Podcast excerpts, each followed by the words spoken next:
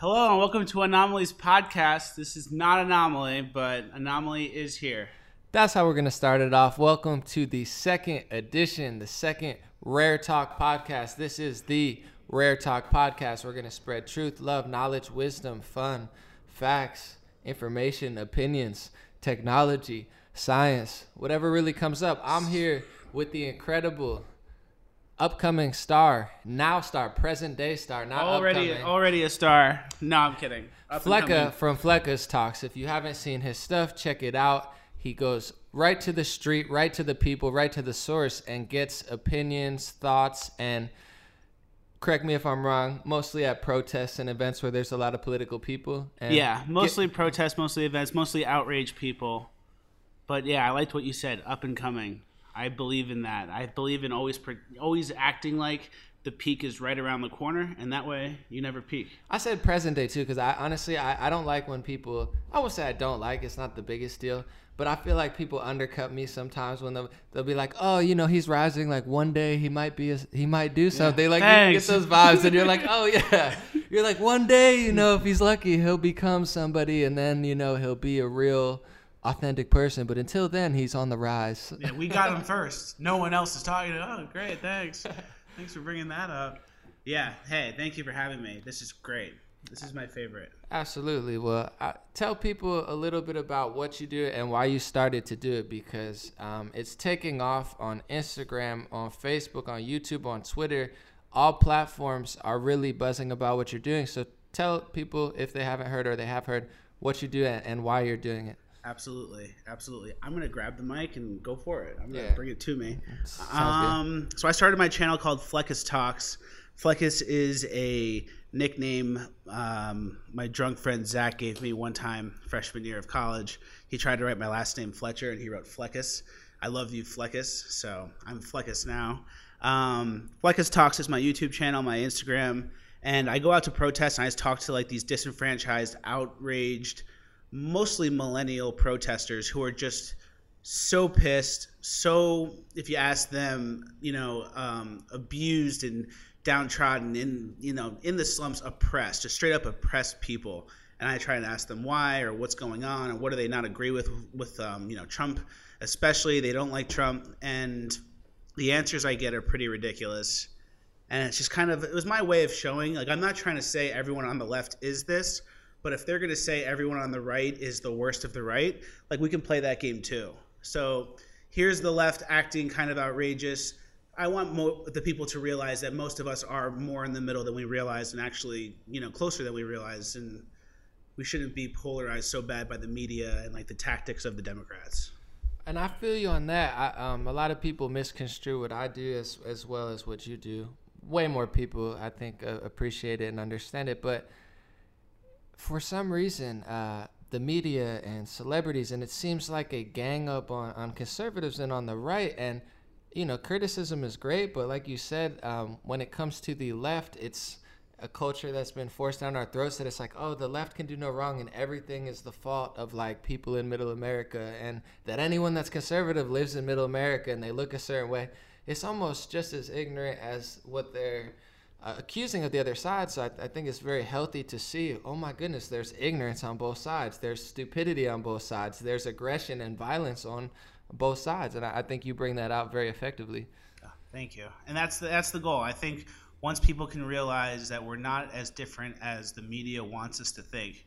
So I think right now, like the or news organizations like CNN, MSNBC, they're they they've been pushing this division, this oppressive attitude, the race, the racism, all these things that have been happening in the last year. Which, by the way, like since why is 2016 and 2017 the most like racist, horribly bigoted years ever? It's like what happened, you know? And it's, like, it's just they're pushing a narrative and it's selling, and the fear that they strike in their viewers, like the corporations are the ones paying for the ads, and it's like that's that's their new market, that's their new strategy. So now they get into these like one-upping competitions of like who can put more, strike more fear into the audience than the other, and it's kind of dangerous. But at the same time, people are waking up too. It's a good point. I, um, as far as you know, I always fought against the prison complex, and I was always standing up for you know quote unquote minorities and people in need that were getting disproportionately uh, you know disproportionately rather targeted. But I never thought about race outside of when I was doing my work to really. I, I feel like what you're saying is totally right. They've they've screamed so many races that I've never had to think about things so much, and and not I'm like oh I don't think about other people, but think about what I say to not offend somebody or do something that I had no bad intention in the first place. They've they've definitely uh, opened the gap of division.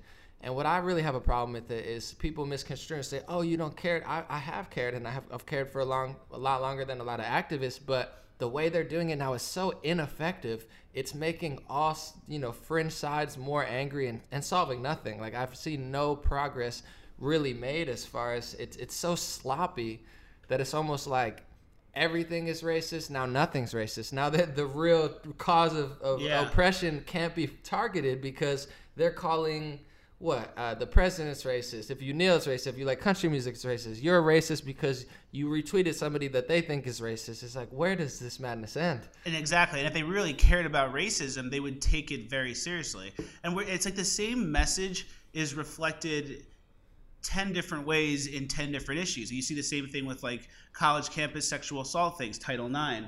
It's the same thing. It's like if you can if you allow people to let everything be sexual assault or everything be rape, then the real actual rape situations are taken less seriously. And that's like that's the worst thing you can do. If you accuse someone of doing all these things that aren't actually true, when someone actually is oppressing people, like Harvey Weinstein, for example. If you're standing up for sexual assault and you're going to cite these cases and ignore Hillary Clinton and cite these cases against Trump that were kind of, you know, brought out of nowhere, and there was one case where they actually knew the person was paid to bring up a sexual assault case against him. Wow. If you don't take it seriously, when there actually is an issue like Harvey Weinstein, it, it makes it harder to step up and like hold these people accountable.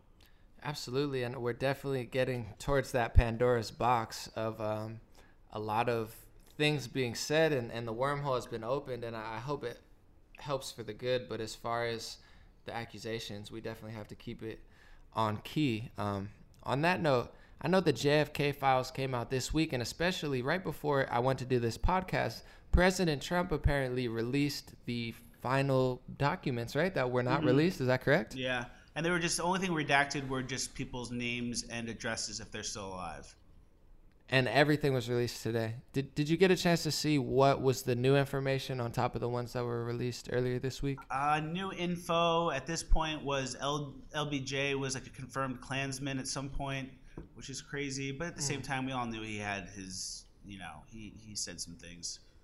People did that for a while. That's wild. Yeah, I, I read that and I was, I guess I'm not surprised because I've been watching. You know, I listen to both sides and I listen to what the left has to say. Okay, everyone's racist, and then you know you listen to the right, and the Democratic Party was, if I am not mistaken, the founders of the KKK, and yeah. a lot of civil rights um, movements, and at least you know politically, seem to have actually come from the Republicans. Abraham Lincoln, uh, you know, and, and other things in the '60s. So it's it's kind of strange once you hear that and I've been waiting for people to debunk it from the left, but I, I haven't heard it. So it's yeah, yeah. Uh, Google Klanbake. There was like a time where the KKK marched through New York City during the Democratic, like uh, during the Dem- one of the Democratic campaigns. I forget which one, but they marched through the city in support of the Democrats. And then the big switch happened, and the big switch is something I took a lot of heat on for posting about. Mm, yeah, I know people aren't D- ready for the big switch. Dinesh D'Souza talks a lot about that, and he he gets a lot of heat. And sometimes I do see some of his tweets. To be honest, where I'm like, he shouldn't have said that, you know. But as far as the big the big lie and the big switch, uh, I'm starting to really, you know, put a lot of faith in it because I've seen nobody uh, to debunk it. So tell people what the, the big switch is and why well, yeah, you think the, it's true. Everyone, like growing up, even like in middle school, high school, I always learned, oh, and then the parties switched, and then the Republicans were the Southern racists, and mm. the Democrats were the nice people and for you know equal rights and all this stuff. But it, it turns out the big switch didn't really happen. It happened like years before, and it was for economic reasons and it was like people were like, you know, uh, I don't agree with the party, but I do need to switch just because of the times are changing economically in the North. Um, so when it comes to the big switch, if you post about that, people are like, no, I learned about that in high school. You can't say that. Like, oh, you're one of these people now. So I learned that early on. That was like one of my early posts. I got a lot of heat for it, but I, I stayed strong. I doubled down. But yeah, sometimes you gotta avoid topics people aren't ready for them yet. I heard something recently, and I I do find it to be pretty true as far as what I've seen is that people misconstrue conservatives and think, oh my God, they care about race and this and that. And I could say honestly and accurately, I you know get thousands of comments, tens of thousands of messages from uh, you know conservative people sometimes, and nobody's even mentioned race. They care about values, their values, the freedom of speech, the freedom of guns. These are the things that they are concerned with. If you're black or you're Muslim, I know this specifically because uh, you know I helped Red Pill Black get a lot of exposure. I've helped a Muslim friend who's a doctor and a conservative get a lot of exposure. They embrace people of different religions and races so quickly if they embrace their values. If it, you know, my Muslim friend said, you know, I believe in standing for the uh, you know Pledge of Allegiance. Even more, he's you know much more conservative or right than I am, and they embraced him. It was actually his friends that are more liberal and left who attacked him, and his other religious friends who are like, "How in the world could you like Trump when you're Muslim? How could you do that when you're black? You're you know." Uh, Candace Owens, her whole podcast is called "The Myth of the Coon" to block herself from people calling her that word. So it's like. I think people do need to look inward because I find that, you know, conservatives and Republicans, whether I agree with everything that comes out of their mouth or every single value that they have, they care about their values. I mean, you have to give them credit. It's like the Democratic Party and the left, it's like, what do they care about now? They don't care about anything. They don't care about the truth. They just have so many emotions and so much negativity towards Trump. It's almost blinded everything and and they seem to be more judgmental towards people's race like if i said this you know being this they might judge it and be like oh wait he's puerto rican it's okay or oh if he was th-. it's like doesn't that make you racist if my race and my gender matters It Like, shouldn't it's- play a role at all. And that's like what we saw with MAGA too. Make America Great Again. Make America Great Again. It sounds super nice, but people are like, "Oh, he means segregation. He means back in the good old days." And it's like, no, he means like back in the days where people took pride in their home, their families. They took pride in their church, whatever religion you want. They took pride in their country. They took pride in the military.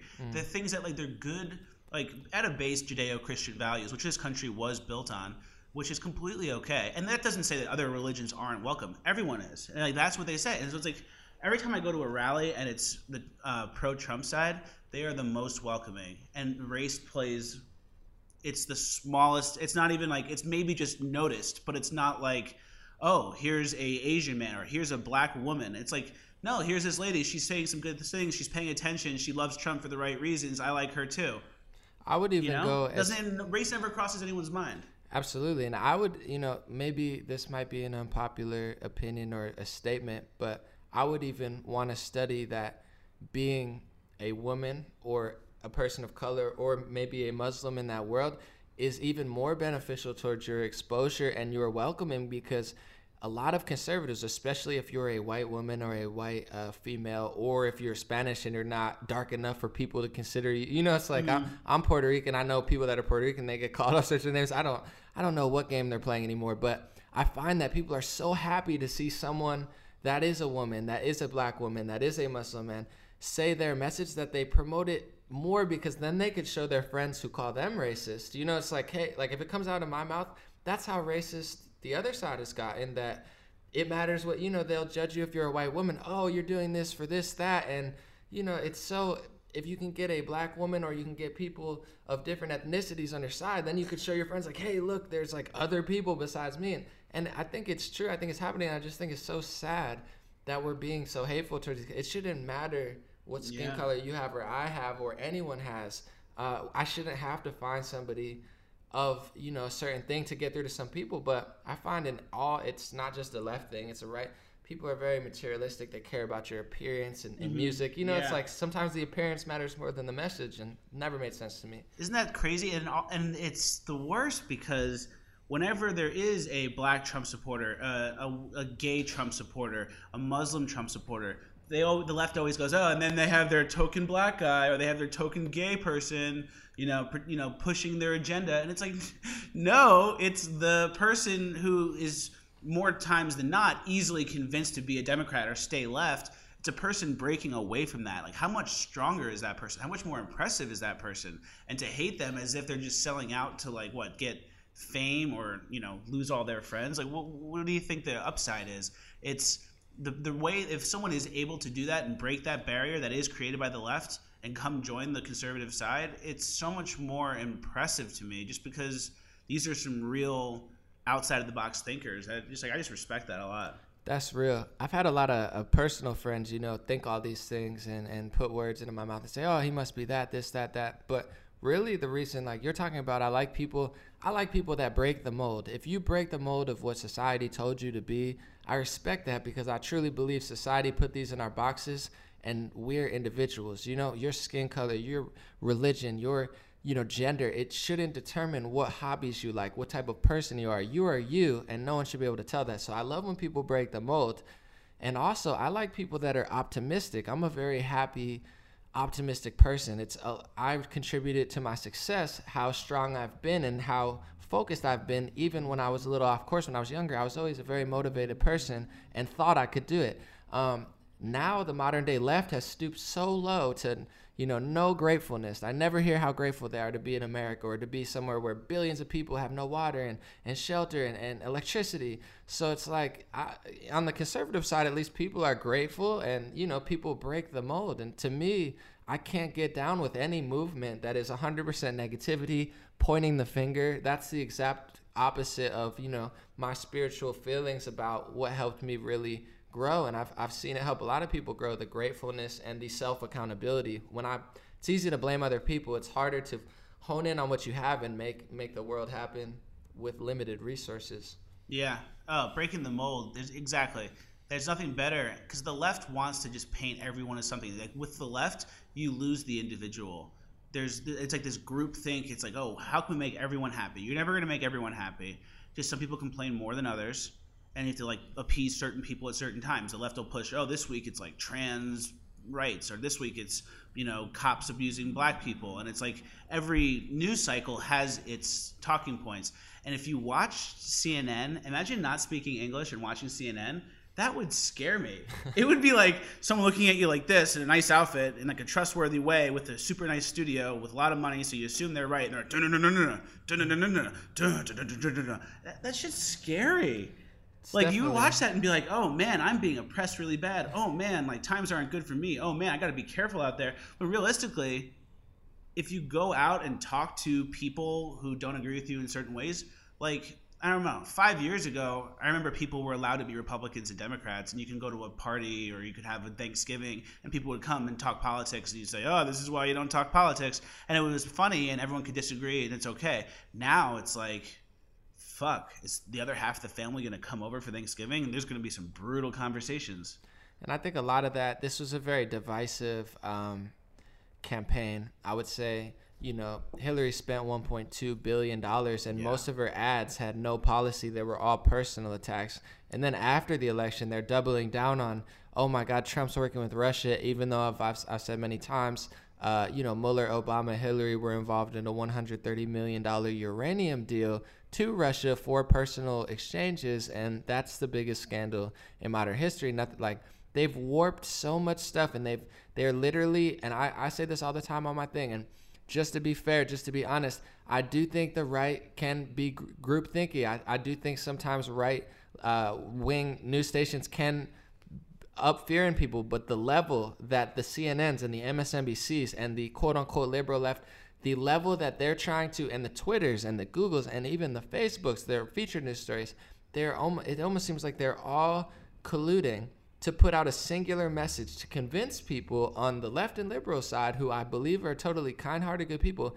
They're trying to convince them that all Republicans are neo Nazis, all conservatives are like white supremacists, and there's no other way that anyone could be a conservative. And I know it's not true because I know millions of conservatives and I, I know that they're not portraying it purposely. So it's it's not for people listening, and I know I get all the time that might say, Oh, well, you know, Fox is just as bad as CNN. I'm I'm not saying that the right is not guilty of some of the things, but the level that the left is going to with all of the major networks besides Fox, all of the social media, all of the celebrities, it's it's unprecedented how negative, how fearful, and how divisive they're being towards conservatives. And then you have Las Vegas, a bunch of conservatives get shot, and most of the country doesn't even care about it.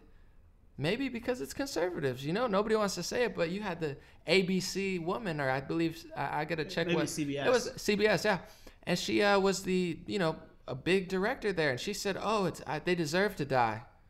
She got fired, of course, but the fact that she even thought that first, I couldn't in my wildest dreams wish that on anybody. And if it was a you know a hip hop concert or an Ariana Grande concert or something else, maybe people would care more, maybe not. But there is a huge group effort to demonize conservatives in the weirdest way and it's just like you could disagree with the policies but like you said it's it's not okay to be a republican or a trump supporter anymore not because the ideals aren't there and trump for the record he's like a total next level he's like not a normal republican he's taking conservatism tea partyism and uh, you know really like the truther movement of people who have been diving deep into politics he's really not what they say he is. Like regardless of if you hate him or love him, the the picture they're painting is so bananas. It's so untrue and unfair that I feel bad for my friends that are Republican and conservative heavily because it's like what the heck are like they're making our, our friends and families think we're like monsters. It's Yeah. the craziest thing. And realistically, historically,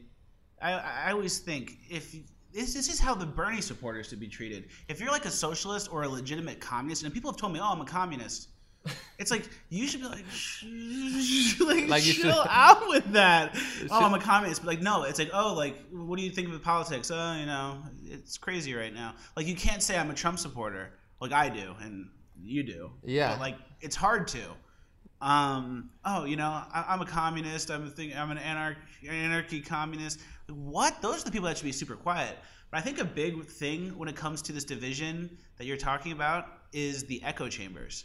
Imagine all day sitting on your computer. You're on Facebook. You're on Instagram. You're on Twitter, YouTube, and you're seeing things that reaffirm your values. You're seeing Don mm. Lemon say Trump's the worst racist guy ever. You're seeing, you know, MSNBC say, "Oh, Trump Russia, we're getting closer, we're getting closer," and they have all these lies. Mm. And then on the right, we have our version of that, which people always say the media is biased on both sides. Fox News, CNN, same thing. I think Fox News is pretty good. Fox News is self-aware. I will say They're self-aware. They know what CNN is doing, and they say, "Oh, CNN is like the manipulative whatever media. Like we're giving you what they're saying, why it's not true. Like they actually have another level of awareness that CNN doesn't have. CNN is like super. Is trying to like hype hype up any situation, make it the worst thing ever because that emotional sense of fear sells for them at this point. I say I say this all the time too to to confirm what he's saying. As somebody, and I try to dumb it down and baby it as much as possible because I know people don't want to hear it. But if I'm going to be 100% honest, as I always try to keep it, I have disliked Fox my whole life because I've been in that mindset that they're the big bullies and they're the worst person. Unobjectively, this whole election and now, Fox is so much better than MSNBC and CNN. It's not even debatable. And I'm not someone who's watched them for 20 years. I know they were guilty in the past during Bush because it was Democrat and Republican. But what people don't understand is Trump is truly not part of the elite system. He's not who they wanted. So him coming through, destroying the Republican Party, changed the Republican Party forever. It changed Fox News forever. Now you have people like Tucker coming on, having conversations. Judge Jeanine has really good ah, statements. kills it. And just the fact that Trump himself is a real person and just like a human being as opposed to like a puppet Republican, now they're running for the truth. So you'll see Sean Hannity covering things that I used to have to watch on and Alex Jones or someone that's deep diving and you know they're, they're covering the truth. So people don't understand because they get caught in their sides. It's not a sports game where you're left for your whole life, you're right for your whole life. You got to call it as it is. And Fox News, they have people like Shep Smith who, who could go on a CNN. So they're not any longer, it's not like a right fringe and then a left fringe. It's like the left has collectively gotten gone insane, almost to the point of pushing, in my opinion, some of them pushing mental illness on their people and so many lies. And Fox News has found themselves on the right side of history. And I get a lot of flack for that, but it's I agree with you. It's, it's uncomparable. Yeah. Who's better? Um, and I try to ease it in so people understand, but it's like, man, it's it's not because they were always like that. I'm sure nine, ten years ago when George Bush was doing globalist things, but because of Trump, like the, the game changed. And if you don't evolve and if you don't be honest with yourself, you're gonna find yourself lying to yourself just to be in you know your echo chamber. Yeah, the game changed for sure. I mean, CNN came into it during the primaries. Trump's the worst. Trump's the worst. But they, they we've talked about this before. They hyped him up so much that like he was supposed to be the Pied Piper. Oh, Trump, like you know, I, Hillary mm. was like, oh, that's an easy win. They hype him up, hype him up. All they do is talk about Trump. So now it's like, cool, you committed. Now your game is talking about Trump. Trump wins the election. Mm. What are you gonna do? Keep talking about Trump. Talking about Trump doesn't work anymore. What are you gonna do?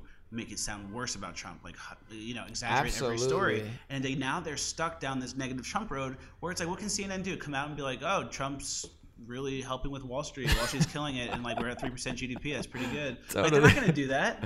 They can't. And it's like, and then that's why you see the Russia Hillary story gets 30 seconds, and then Trump Russia, which is completely nothing over the last 11 months, is like all day, every day. Totally. And it's like you guys are stuck because if you if you if you don't so my thing is if you mess up and you apologize, you lose pretty bad. Yeah. But never put yourself in a position where you say something so bad that you need to apologize because you can always double down. Yeah. And then take the base of it and double down. CNN they doubled down like four times and they picked the wrong thing that they should never have even started. Well, when it comes to CNN, I really feel like there's certain news networks that, you know, they waver and they make connections and I'm sure they do deals with politicians, but CNN seems like the king of misinformation and fear and, you know, all of my research, I almost feel like they're per- they're their highest interests are not even like gaining ratings or getting money. It's like their highest interest, in my opinion, is the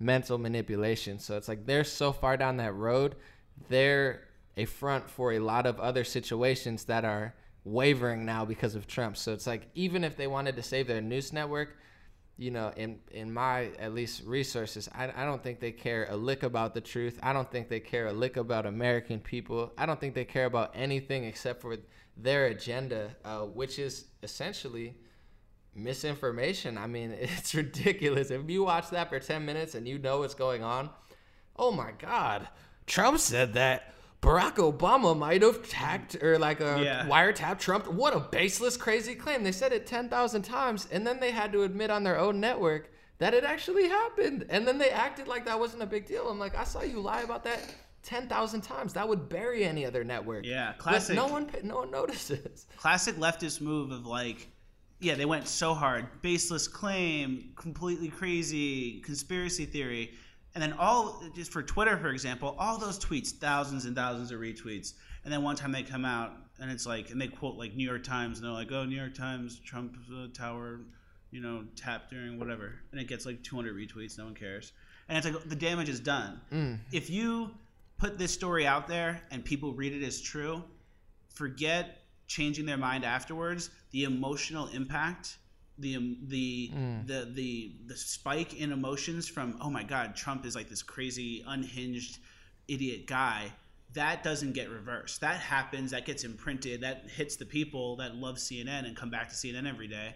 So when you do hit them with, oh, actually, actually, six months ago we misspoke that doesn't do anything. That doesn't strike any emotional chords with people. Strange. I, I, try to explain to my friends who don't pay attention at all and they're not really wavering. You know, I'm like, it's not just that the news is biased. Like you might think, oh, well, they they don't like Trump and you know they're Democrat. It's not just that they literally make up completely fake stories that don't even exist with this Russia investigation. I can't think think in my head of a more backward situation than a guy involved in the biggest Russia scandal in modern day U.S. history is the leader of the investigation. Like that's how bad it is. And when it comes to Twitter, it seems like the lie always gets 60,000 retweets and fills everyone with emotions and then they correct it 100 it's it, I've seen it happen so many times with so many different things on Trump. Uh, it's it's bananas. Like that's what people I think don't understand. They they understand oh it's biased or you know they might not like him, but it's not even just that they're making up fake. he calls them fake news for a reason. They're literally like psyops organizations that just spread misinformation because they're so buried so deep they don't know they don't have any other plan. They're screwed if people wake up to the reality of who they really are. Yeah this shit is bananas man.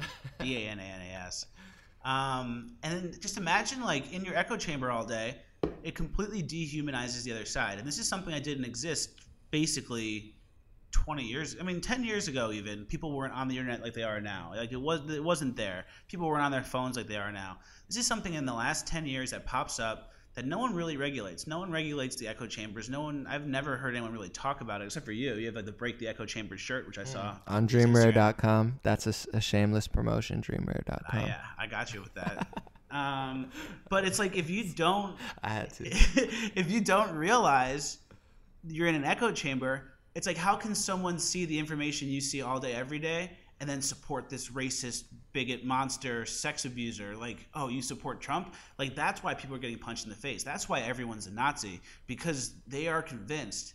Like hey think about like trying to live a rewarding life. Think about being under 30 having a job that probably isn't paying you a lot of money um, graduated from school you kind of think you know i went to college i should have a job i majored in this i should have a job i should be like you know fulfilled no one's fulfilled and now the media convinced them the U.S. got taken over by Nazis, and that's why you're seeing the far left, the Antifas, the Black Lives Matter, step up and like, all right, like this is what my calling is. Like religion isn't important in these people these people's lives. They have nothing above them that is sacred. They have nothing above them that is like, you know, bigger than them that they're a part of. They want this group thing, and it's like, you know, if you don't play sports or if you don't partake in any of these things ever, like this is so rewarding and so fulfilling naturally emotionally that it makes total sense. So, oh yeah, there's a Nazi problem. Me and the, my friends from around the corner, we're gonna go to the thing on Saturday and make sure there's no Nazis there and save America. Wow, what a life! That sounds dope. I wish, I don't wish that was true, but like, if there was a Nazi problem, believe Trump's America would be the first ones there, and they would stop it. Because like, who likes Nazis? It's a left wing thing at a base, but that's a history lesson we're not gonna get into. Absolutely, and uh, on that, you know, I'll dive into it a little bit. If you Google Joseph Goebbels, G O E B B E L S. Check out his quotes because when I look at his quotes and I look at what the media is doing in the Democratic Party, it almost seems like they're reading straight out of his book. So, and a lot of their things was uh, socialism over socialism. I'm not throwing all the blame on socialism particularly, but if you look at a lot of the things that he did and how big governments happen like that, it's not on the right.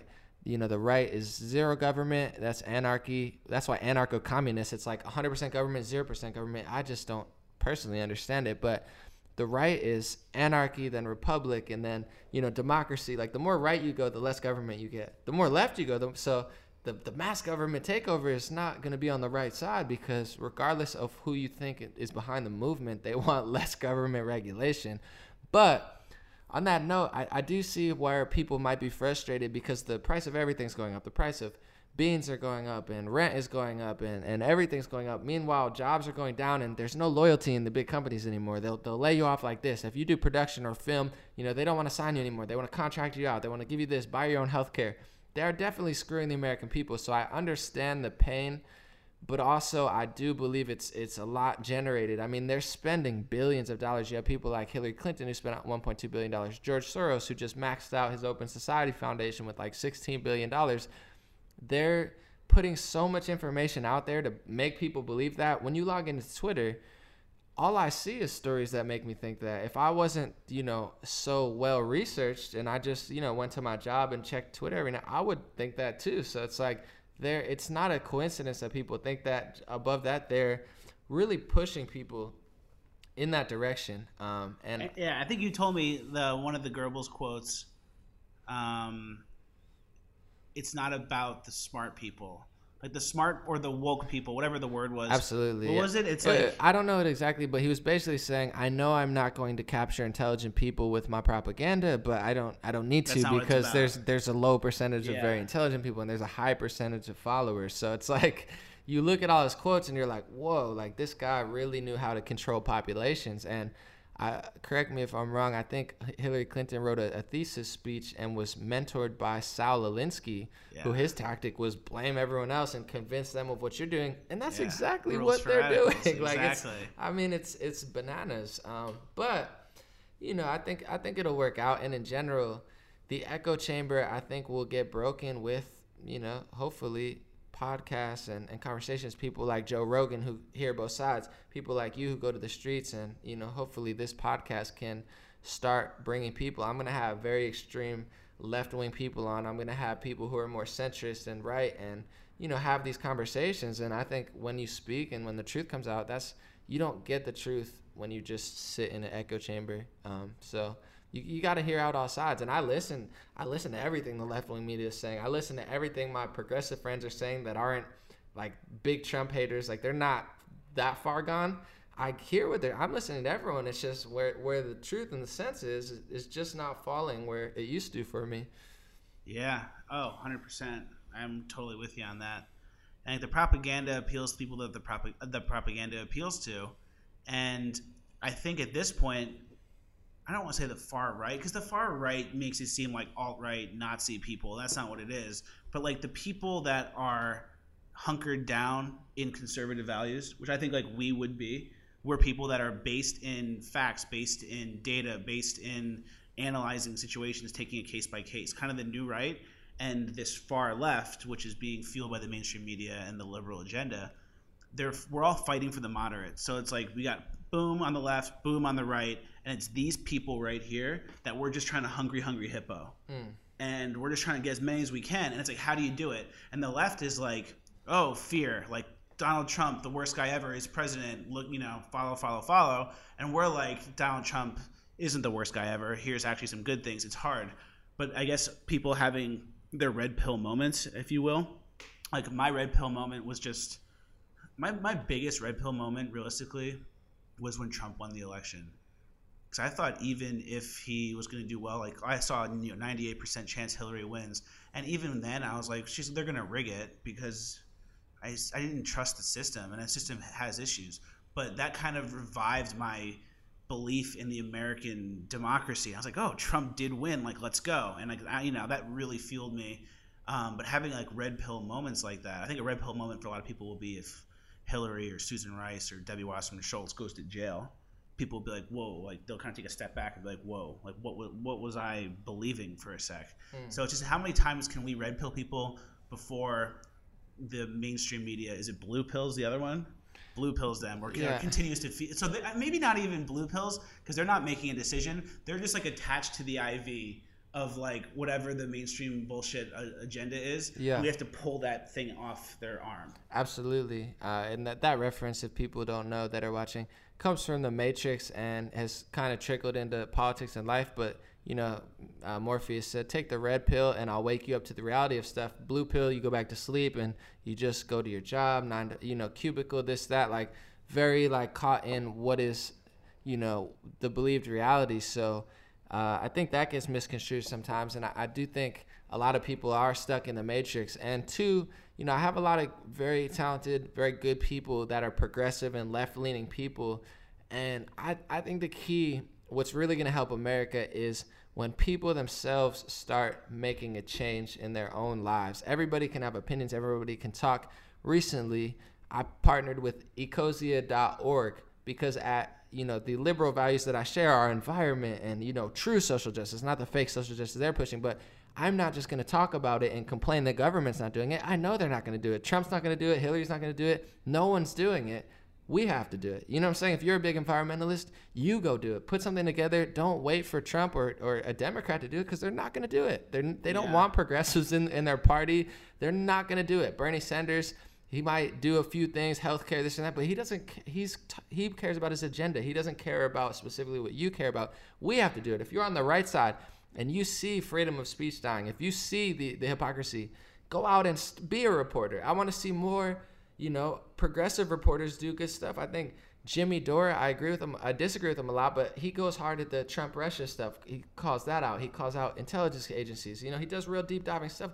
We need more people on the left doing that because now all the investigative journalists, a lot of it's on the right because the right's inspired and the left is caught in the madness. So it's like, even if you are, I know there's a lot of good classic liberals, but what what I'm seeing, and I think what you're seeing as well, is that liberalism as it should have been, true social justice, true equality, true environmental rights, it's almost all been hijacked to the point where you can't even have a conversation. Oh no, they said scientists said this. Don't even talk about it. Well, that's not science. That's propaganda. You know. And then yeah. it's like, oh well, you know, this is happening. Well, what do you do? Oh, nothing. Just or oh, it's like they've ruined everything. They've ruined feminism. They've ruined social justice. So yeah. it's like it's not even that we don't. I think they misconstrue and they're like, oh, they're just a bunch. They care about oil and you know, it's like I I know a lot of conservative environment environmentalists nowadays. You know, younger kids, but it's just like, man, it's, it's like the the liberal values that we all want and that conservatives want to see. They love true liberals, but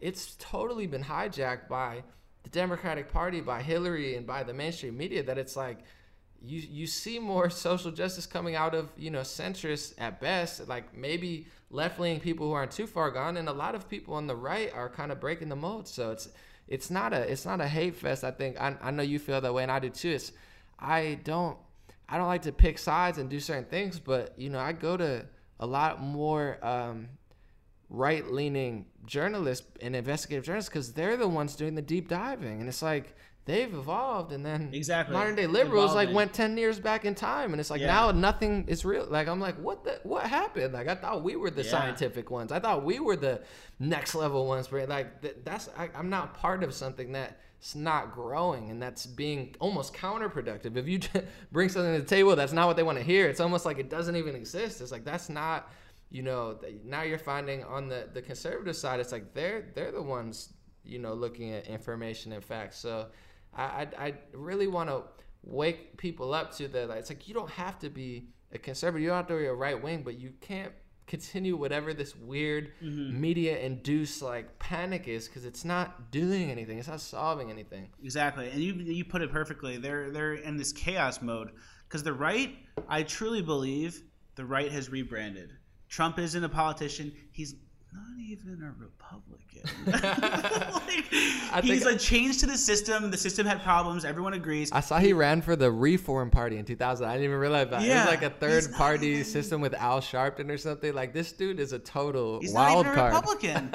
so it's like he's a change to the system. He's like a self-aware politician who's not a politician who sees the system's issues. He comes in and he has like a libertarian streak. He has a small, go- you know, small government, less taxes you know, doing it the right way, bring it back to American values, what made this country great, which are family, the, the country, your religious freedom, your individuality. Mm. He brought all those things back, and that was a complete rebrand of the right. Because there's a lot of people on the right who don't agree with him, like establishment GOP people, all the RINOs, all the you know Mitch McConnell, almost everybody, right? You know? I mean, he, he keeps it real in his tweets. He says, "Oh, we're getting along and stuff," but like most of the establishment Republicans, and that was the moment during the election when when I, when they all started jumping ship a week before. I was like, "Oh," and then I'm watching. I'm like, he really, because I, I, fell for the a lot of progressive people. I was just too. He's a billionaire. He's in on it. Uh, yeah. To an extent, obviously, he's wealthy enough and connected enough to get away with it and win, but he's not who they wanted. He's just not. Like yeah. Paul Ryan, Mitch McConnell, they don't like this guy. He just totally messed up their whole thing. That's it's, huge. It's amazing. And yeah. that's like and that's like really how this becomes the populist movement. That's how this becomes like the nationalist the other the other side would have been Hillary Clinton would have been like this European socialist bullshit where there's no individualism there's no rights and everything's like oh man that would have been wild i, I think even disgusting. i think even the millions if not tens of millions of bernie sanders and progressive report, uh, supporters could wake up every morning and be like man we don't have hillary clinton's president yeah. i think that's something we can all uh, yeah. appreciate and oh I, I, do want to say uh, what he was talking about the new right and i, I want to clear this up for some people who are listening or watching or whatever is that they the media has branded alt right so much. Alt right, Richard Spencer said a bunch of neo Nazis. No, nobody likes him, and if they do, you know, that's there. They could talk about it and defend him. That's not what I'm here to do because I just said most conservatives disavow him and don't even want anything to do with him. But the new everything is not all right. Every conservative is not all right. Every Republican's not all right, and the new right is younger, more woke, more you know realistic conservatives that are actually leveling up and becoming, you know, uh, in a lot of ways, better classic liberals than liberals. Yeah. And, and during the election, what I exactly. always said the whole time to people like talking about Trump, I said, if you don't like him, stop talking about him because if I talk about someone for a year, none of that matters. What matters is what I do. What I do and what I produce and what I make, that's what matters, not what I say about someone else. So you can't constantly talk shit on somebody else and then be worse than them. And that's what Hillary did. She was talking shit on Trump the whole time, but she was worse than him. So if you really want liberalism to succeed or progressivism, and if you don't, you think the right's this big bad thing, the, the best thing you could do is stop focusing on it, stop focusing on Trump, and get better yourself. Be self accountable and self reflective. It's this new wave of like, oh, I can point at somebody and call them a name, and I'm a better person. Doesn't matter. Even if you call the worst person in the world the worst name, doesn't change what you're doing. So it's like the left, for the sake of America, we, we do need a balance of some sort. You know, in many ways, that's what's made us a great country. But this like media induced blame the right for everything and every right is a Nazi and I'm a great person. It's like it's so embarrassing. You're gonna lose in 2020 again at this rate. Oh Uh, yeah. you gotta you gotta do something. Like you can't do something. Like I want to. Where are the progressives doing environmentalist stuff? Where are the liberals doing better journalism? Like I don't see that many. So they've got so used to hating on Trump and conservatives. It's like they don't even have anything to show for it anymore, and it's it's just like annoying. I'm not, you know. yeah, it went down a bad road. Like I remember growing up, I would watch 10 o'clock news with my family. At night, 10 o'clock news comes on, and it was uplifting. Oh, this is what's going on. Good. Here's sports. Here's weather. Here's something scary. Here's something good. Here's something scary. Good. And it was like bigger picture. The energy was good. 24 hour news came, and it became this competition now. Mm. And it just really, yeah, it's That's just it makes it harder for the left to wake up because they've been fed this for so long. It's easier for the right to wake up just because I feel like conservative politics were never really based too hard in emotions. Like the whole facts don't I- care about your feelings type thing. I feel like that was kind of always around in a certain way, whether it was verbalized or not. And the left has always been appealing to emotion. Do you think Trump really elevated it too, or you think it was like a natural progression? Because part of me thinks like with with Fox, if it was an establishment Republican, Fox, I don't think they would have been as bad as CNN at, at the, the current rate of what I'm seeing right now. But you know, maybe they would have just played along with it. But the fact that Trump broke through and wasn't really a Republican and was really an outsider, and then he was the guy. Like I, I do uh, attribute a lot of that change to Trump because I, I feel like he he broke even their mold. Because I Yeah, mean, i- if it was just, I mean, if it was a, a establishment Republican like Mitch McConnell versus Hillary, you would have had Fox going for McConnell, and you know they probably, Wow. you know, Yeah. it's it's like so it's like in so many ways. I try to explain to people like, man, Trump is pretty a pretty Yeah. great guy. Like he did a lot of Like- cool stuff. Like I know they're not to uh, talk about them, but, but he broke the media. He's breaking political correctness. Like no, everything he says, I wouldn't wake up and tweet at 5 a.m. But it's like I, it's I'm not offended. Like I'm I'm not gonna cry about it. I think it's pretty great. Like uh, on the chessboard, he's making power moves for the people of, of all race, religions, and genders. Like 100% Like every news outlet kind of had their choice. Like Fox could could have not embraced him and you know taken the wrong side of the trade and been like you know against him or chose someone else. But they embraced him. They realized what he was. They they saw the pivot in the GOP. They saw the pivot and they're like, this is a good move. This is more populist. This is more for the people. Mm. Takes it back to our roots. This is a good move. And CNN didn't take their pivot correctly. They were like, oh, Hillary Clinton, we're gonna promote the shit out of her. That's true. Hillary, I Like, mean, that's that's the crazy. Hillary could destroyed all of them because they, they, they like went all in on her and she was just not the right one to go all in on. And now they're Bad doubling horse. down on it where it's Yeah. like they're gonna it's a sinking ship. It's like she's the anchor in the ship and it's sinking and sinking. They just don't get it. It's like you have to you have to pivot because it's they're gonna they're they'd rather sink the whole country than just admit they were wrong. They rather how the whole country. They rather take the whole country and blame it on racism or sexism instead of take things for what they are, accept the reality, understand the reality. I'm not saying the country's perfect, but realistically, it's the best country by far compared to every, you know all over the look over the world. Totally. It's a fantastic place. It's not. It doesn't I'm not in a rush to go anywhere else. Yeah, it's- it's- you it's won't see me take any trips to London anytime soon. And a lot of the stuff that Trump talks about that might not be politically correct, and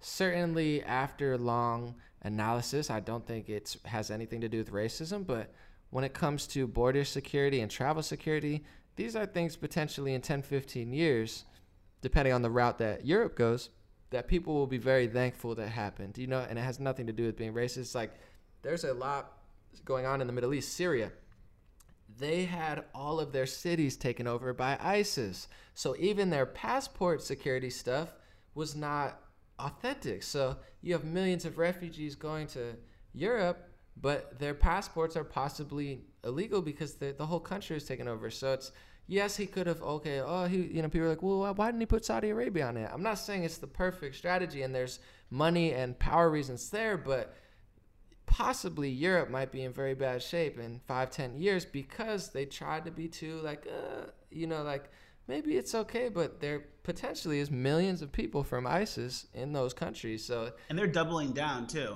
So they're like, oh, let them in, let them in. Refugees are welcome here. Cool. Then your rape goes to the roof, sexual assault goes to the roof, child molestation goes to the roof, just general assault, violent crimes are through the roof people don't respect their laws at all and then they double down and they hide the the the, the you know the cultural identity or they hide the facts about like the, the, the violent crimes. They oh yeah. you know it's not that bad. It's up a little bit. Whatever. Yeah, and they're lying about they, it. They lie. Oh, acid attacks. They label them as like you know a certain type of assault. They don't say acid attacks. People aren't realizing oh there's five acid attacks in London a day when that never happened ever basically before this an acid attack such like a d- devastating thing. Throw acid on someone's face, right? Uh, Burn their face for the rest of their life. And they mostly attack women too, and it's just like so sad. It, it's just you go to a lady on a bus and just ruin her face because you, you were at a place where that was something that you did and you don't even know this person. Ugh. I think Obama was such a cool, funny, like likable guy that he had everybody asleep to the point of we have the largest military budget by far. The next seven, nine countries, whatever, can't even achieve it. We're in 70% of countries around the world, approximately. You could fact check me on that. But how did ISIS under Obama, with Hillary as Secretary of State, Oof how did they grow? If we're the biggest military, they don't even have, uh, uh, you know, an air force, and we're everywhere. You know, we're the big bad people. How did they take over all of Syria? How did they take over all, most of Iraq? And since Trump's been in office, they've relinquished almost every city that they've taken in Syria and Iraq. So, is it that crazy to say, hey, I don't know what's going on there and something fishy is clearly going on as i think we'll find in the next coming years. It was fishier than people could even imagine. Why is it such a weird thing to be like let's take a five year break? It's not like we don't have enough people trying to come here. I know people from canada and europe and and all sorts of south america who try for 10 years and spend tens of thousands of dollars and still can't get here. We have no people want to come here really badly. It's not a bad idea to take a break from an area that we're being lied about to by our government and it has nothing to do with Trump. It's just yeah. Obama. So that's why political correctness is bad. Yeah, he's cool and funny, but like, what's he doing? Yeah, everyone loved Obama. Everyone misses Obama. And I've heard so many people say, "Oh, you know, I missed the scandal-free days of Obama." What? Cover-up days. You know, Fast and Furious, the IRS Tea Party scandal, Benghazi, he was a big part of. All these things, doubling the national debt the scandal free days of Obama, like spying on Trump, that was real. People just don't get it. They thought he made jokes. They saw him cry at Sandy Hook. They saw him give these speeches where he said, you know, Trayvon could have been my son, like, and cry and be real. And it's the same way that I, when I first saw Bernie Sanders before I looked into his policies, was like, wow, Bernie's a guy for the people. I trust him. Like, he's genuine. Mm. Obama, I don't think is genuine. I think in the beginning he was. I think his first term uh, 2000 what 2008 right? 2008 when he was first elected i think he was genuine. I think that he bought into the globalist agenda the same way hillary did um, and he lost it but he was just pushing oh i care for the people. I'm for the people. I'm the first black president. I'm really you know well liked and blah blah blah blah blah. We're progressive progressive progressive. And he really did the most divisive things I think out of any president in the last 40 years. And I think, uh, yeah, on that note, actions speak louder than words. So it's like you can say all these nice things, and Obama is a very real person. There's a lot of uh, speeches I could quote and share because I agree exactly with what he's saying, but actions speak louder than words. And um, there's actually a great speech of Obama. I don't know if you've seen it before when he was in college. I think it was like his thesis, or he's talking about his book, and he talks for an hour about it, two hours, and you could see like who he really is and uh, it's interesting. I mean i wouldn't demonize him for it specifically but it told me a lot that he was big into socialism. He was big into rate like it he sounded 0% grateful to be in america. Like he didn't sound like somebody who oh, i'm going to be president because i love this country. Sounded like he hates this country and he was you know he thinks it's an awful terrible place. Um, but you got to check it out because it's a very interesting like t- two one or two hour speech um, and my personal thoughts on obama i think he maybe had good intentions at the beginning but what people don't understand is the deep state is very, very real, Yeah. and the, the the real globalist agenda is very, very real. As Vlad, Vladimir Putin said, and you know a lot of people like to demonize him, but he made a speech where he said Obama was a liberal, Obama was a great guy, blah blah blah. But people in black suits and black ties, they come in and they dictate the show. People think it's a conspiracy. There's no way it could happen, but Obama is was a puppet to I mean Monsanto and a lot of the banks were paying for a lot of things he's doing. So he owes them favors. Another reason why Trump's so great, he doesn't owe anyone favors because he's already that wealthy. So I think people, what's that? Ah, it's okay. Keep going. We'll ta- no, we'll take a pee break. I've been holding it in so bad. It's a, it's a, it's real. But in that way, as he's taking a leak per se, I think people, and that's why I'm not very negative about Obama. Uh, I I don't think he had the ability to do what Trump can do because Trump has less ties based on the way he ran his campaign, and you can see that in the fact that he's even allowed. If if Obama was truly an outsider uh, in 2008, he would not have been allowed to get the Democratic seat because their whole system is rigged. They have super delegates uh, who switch to his side. If he was like Bernie Sanders, or you know, not even Bernie per se, you know, even further than that, there's no way that he would have even been allowed to run. So I, I don't, I don't think it's specifically him and his thoughts. I think he's, you know, he was just a pawn piece, as was Hillary, and as you know, Yeah. yeah. So it's like, it's like, man, that's another great thing about Trump that no one wants to talk about. He doesn't. He's going at the pharmacy industry. That's what Bernie wanted to do. Trump's doing it.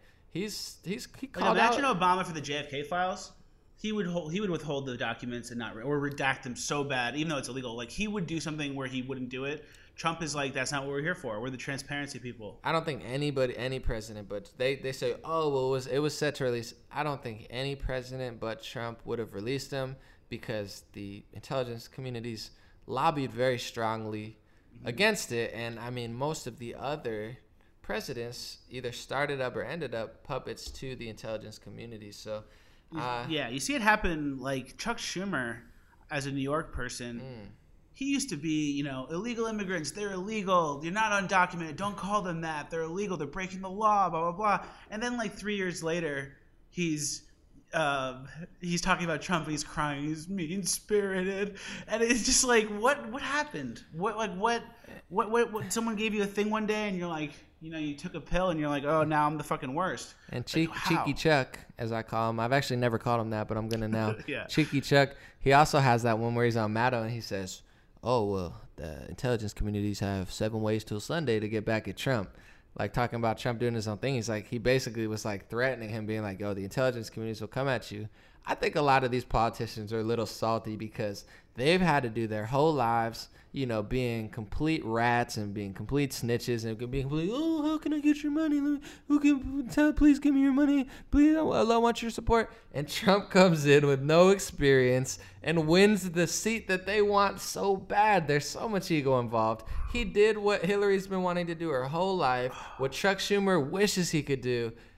Trump did it with did it no fun. He experience. He did did, it it for for fun. fun, for sport, and he just yelled at all of them while he did it. So don't even think for a second that even someone like Bernie Sanders, who's way more negative than I, if he was a true outsider, he could work with Trump. Trump would work with him and, and make Yeah, some deals. Big if pharma, he was a true outsider, he would love Trump in He's a way. salty because he he spent 60, 50, 50, 40 years, whatever, in politics, 30 maybe.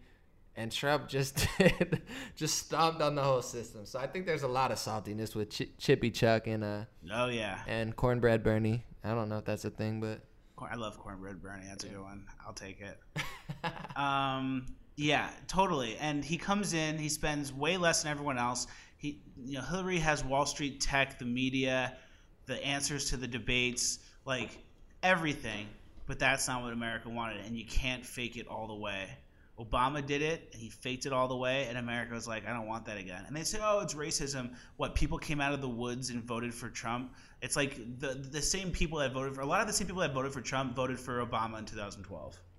it's the So most it's- bizarre. You know? I find a nicer way to say it. Bizarre. Uh, you know, narrative that I find a lot of intelligent people that I semi like on the left falling for. Van Jones at first said it was a white lash, and since then I feel like he, he, he had a better statement. I think he realized maybe he was wrong, or, or maybe he's just trying to sell his book. But Noam Chomsky, who I've respected for a long time, he came out and said it was because of racism, and I was just blown away by the amount of people I thought they were intelligent. That it's like you can say whatever you want, you can hate Trump, you can. Obama was there for eight years. People didn't vote. We didn't act like it. They set the whole election up. It's Trump versus Hillary. We had Obama versus Trump versus Hillary. We picked the person we like better as a collective country and then we get blamed for racism like it's the big and there was not even any other ethnicity people in the election besides Ben Carson who they all made fun of.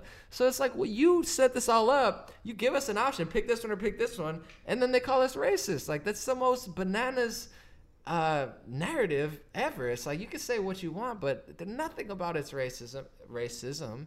And you know maybe his rhetoric was not but we didn't you set this up with your Pied Piper strategy. Yeah, so yeah. it's like you didn't give us another option. And it, and it really, it, exactly like you said, it set us up. And they're like, oh, you picked him? That means you're racist. And we're like, well, we picked him and he's our guy, not your guy. So no. Like, we're the ones fighting back now. And it's getting to a point where the people who are, were in charge, like the, the, the mega media complex, Hollywood, the you know entertainers, athletes, he's coming at them, and people are surprised. They're mad at what he's doing, but this is what he said he was going to do. It's, it's drain the swamp. The swamp is so wide and diverse. It's not about going in. Oh, he's a president. Let's try and like make everyone happy. He's coming at the NFL, and he comes at the NFL, and he knows majority of the NFL watchers, majority of Americans want people to stand for the anthem, and it has. And if you're going to make a political point, don't do it with that because it means something to someone else. But at the same time, freedom of speech, go ahead and do it. But when people don't agree and tune out of the NFL, don't call them racist. So it's like we're at this point now where we're taking a stand back and we actually make sense. And the left is just retreating. They're they're holding the rope to a, uh, they're holding the rope on a boat attached to a shark. They have no business trying to catch, and it's running the line out, and it's just burning their hands. And people are letting go. Hillary Clinton, Bernie are they're letting go, and they're getting they're they're they're losing their people that had the tightest grip, and with that, the shark of freedom will be free. Wow. My favorite thing about the NFL protest is that Trump said stuff, and then they said stuff, and then uh, all the conservatives and Trump supporters started boycotting the NFL. But before that, it was Colin Kaepernick and the you know people kneeling for criminal justice reform or, or police brutality who are who are uh, protesting. So now you have both sides of the debate arguing with each other, but simultaneously protesting the NFL. I thought that was hilarious. I was like, everyone's protesting. They're protesting. The NFL's like, who who, Yeah. who do we like they more? met- they got caught in the middle of a social justice movement, like debate and an American debate. I was, I'm just cracking up, like, because I'm, to be honest, I watch more NBA, so I, I don't care. I've been boycotting the NFL for three years. Get on my level. I've been. I have over there. Can you grab me that blue box yeah. Which one? uh, on the bottom, bottom left? Yep. So I have here. I would say it's more of a, a black, a, a, a dark, It's a navy. dark blue. It's a navy blue. So I have here season tickets to the Rams. Oh, Shit. I didn't go to one game. Oops. because of the boycott, or Nah, I mean, just because it's the it's the LA Rams, and I just- you can't. You got. I gotta tell my am I cousins. I, gotta tell my cousins about this. They're huge Ram fans. They're gonna be Oh, I very have upset parking with you. passes. I have pins. Yeah, that's just- I have a chance to win a trip to London. What am I going to do? Drive to the USC Coliseum with hundred thousand people and try and park my car and then walk take a into knee? a place with all these people and they're going to take a knee. I'd rather just not watch it from my couch. Yeah, Sorry, Rams. That's what you get.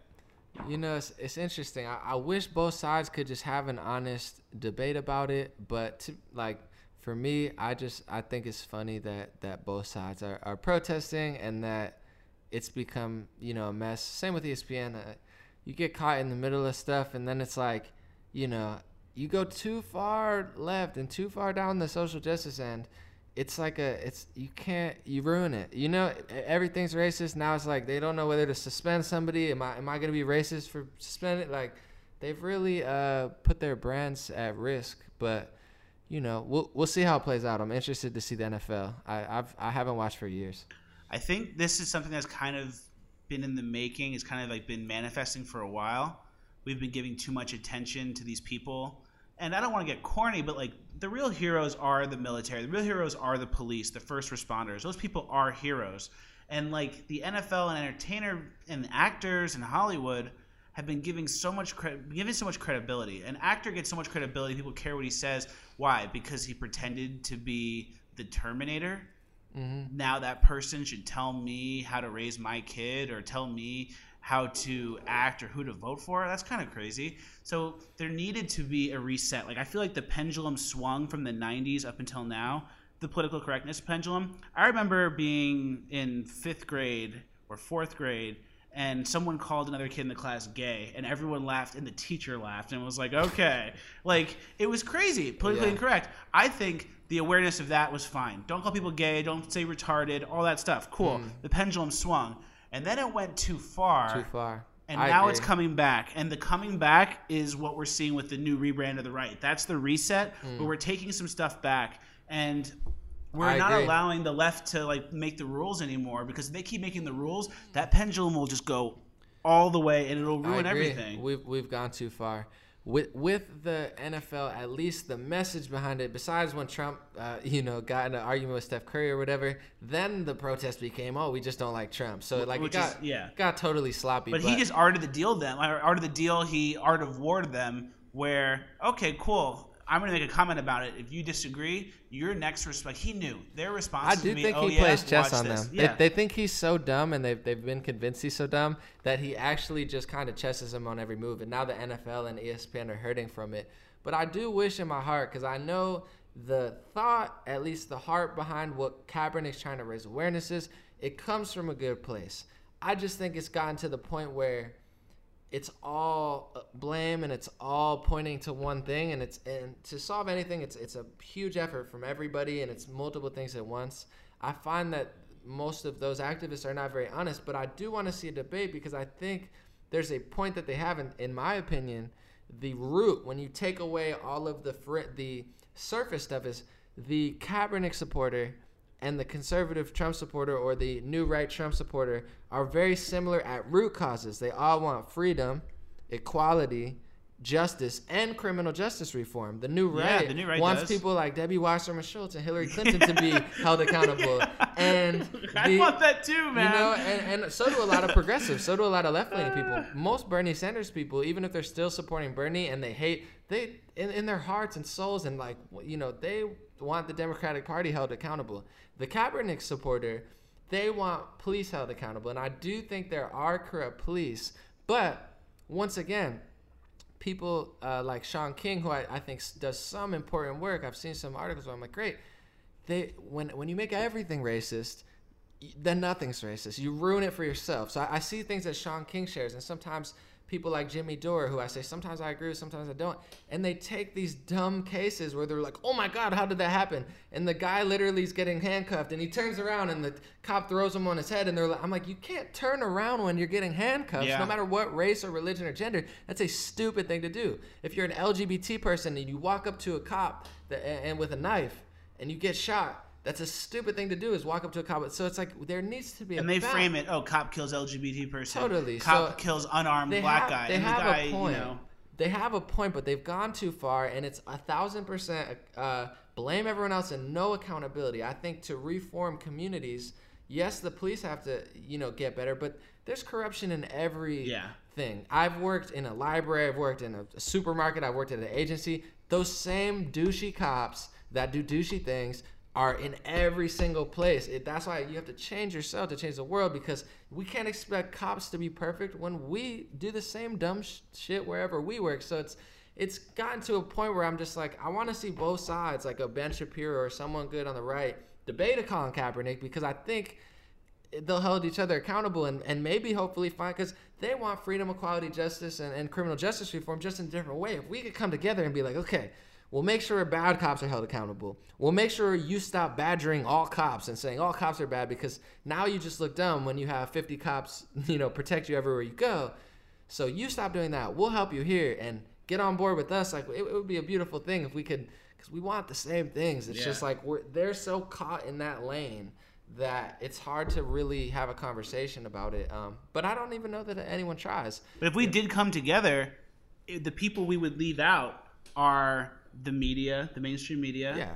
The the Unless, unless the, they get better, which they probably won't. You know the, the the evil politicians on both sides. totally. That's who we would corner out. Like here's the right and the left. We could just box them out, and it's like, all right, it's us. We're more in the middle. Like, yeah, I agree. We do need police reform in certain ways. Lock up Hillary Clinton or W. Wasserman Schultz, and also the bad cops thing. Exactly. But instead, they make cops the monster. Like I've watched videos. I saw this video on LiveLeak and on Instagram.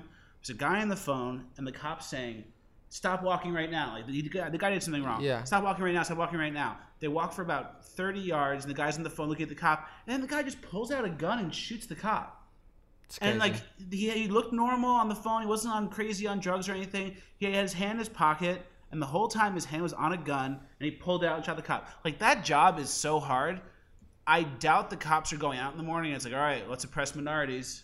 Oh, totally. I mean, in, Let's in, go mess with some Latino people. Let's go mess with some black people. in certain areas like Chicago, I mean, it's up to like 40 people dying some weekends, or you know, maybe some some months, but 17 people dead in a weekend.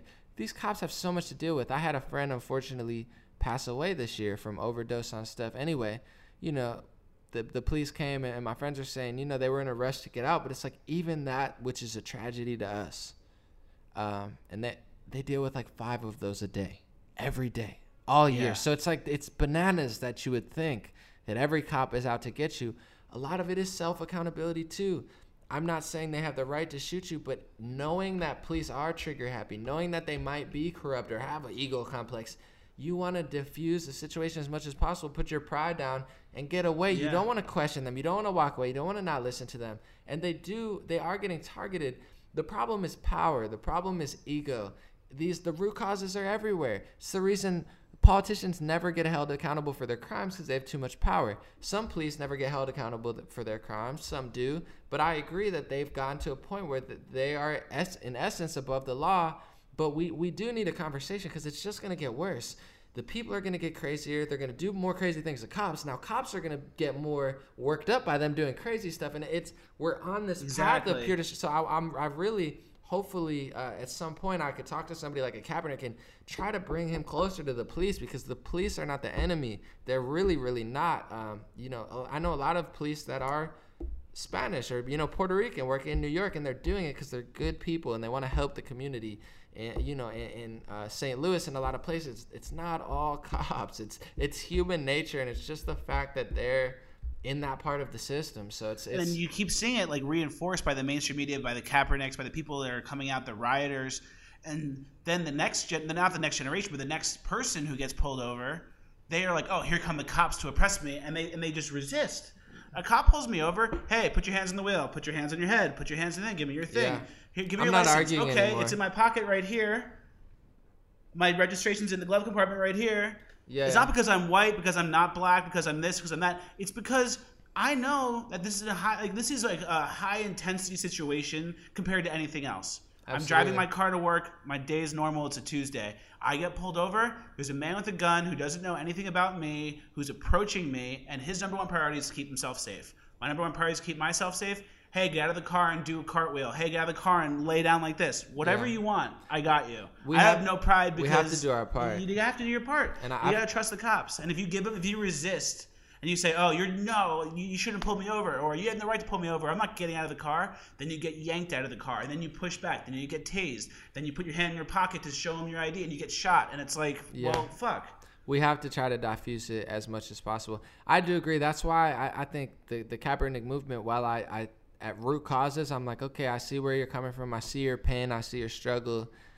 I just really think it's hundred percent like blame and zero percent self accountability. And in every situation, there's no one thing, and it's the easiest thing to point the finger. But what are you gonna do? Like, you know, to be honest, like some things where I talk about, I'm like, all right, I want to put my money where my mouth is because I want to be remembered as someone who did something about it. I want to fix the environment myself, so no liberal or progressive can say anything because I'm gonna help the environment more than them. Why doesn't Kaepernick go be a cop? Not to hate or, but like, if it's so bad, how would you change it? Change yourself, and then you go do a better job and influence the cops. He's a lot of uh, Yeah. negativity and, and like zero percent. That's what Shaq Action. does. That's what Shaq does. Shaq goes and like talks to the cops in the neighborhoods he thinks are have problems, and once you meet these people on a personal level, you realize everyone's just trying to do their thing. Everyone's trying to do their job. Everyone's trying to mm. help. Their goal, like I love Shaq's cops. the man. I love Shaq. I love Shaq. I love cops, and I used to in high school. Whatever, I got pulled over a couple times. I was always fine. and I never thought much of it. At these protests, I really appreciated cops because the cops are there. There's people chanting "fuck the police," going like this in the cop's face, making signs that are anti-cop. I've heard, you know, um, pigs fry 'em like bacon. That chant at a at a protest. at a protest with Wow. cops there and separating they, see, they the don't people. even know. And they don't even they don't even know who those cops per- are there protecting They don't know that person. That person has kids. That per- like unless you specifically know, hey, that's the cop who racially killed somebody with Yeah. no reason. Like, okay, I'll give you that if if you know specific. But these are 10, 20 cops that are women, men, people of all ethnicities, especially in Los Angeles. They have, you know, I, every protest I see people of all genders and and races. To, to say that to somebody that's on their job to So protect ignorant. the citizens so ignorant and so ridiculous. I've had bad run-ins when I was younger, but also looking back on it, I was kind of a dumb kid. I was doing dumb things. Yeah. I got in trouble, but it's like I was part of the problem. If I wasn't doing dumb things, I probably would never I have was going 90. pulled over. I've, I've gotten a bad parking ticket, but it's 300 400 dollars. Uh, you know, and they they disrespected me. I, I've had bad runs with the police. I've had them racially profile me because uh, my stepfather is 100% Mexican. I'm part Puerto Rican, but my, my name isn't.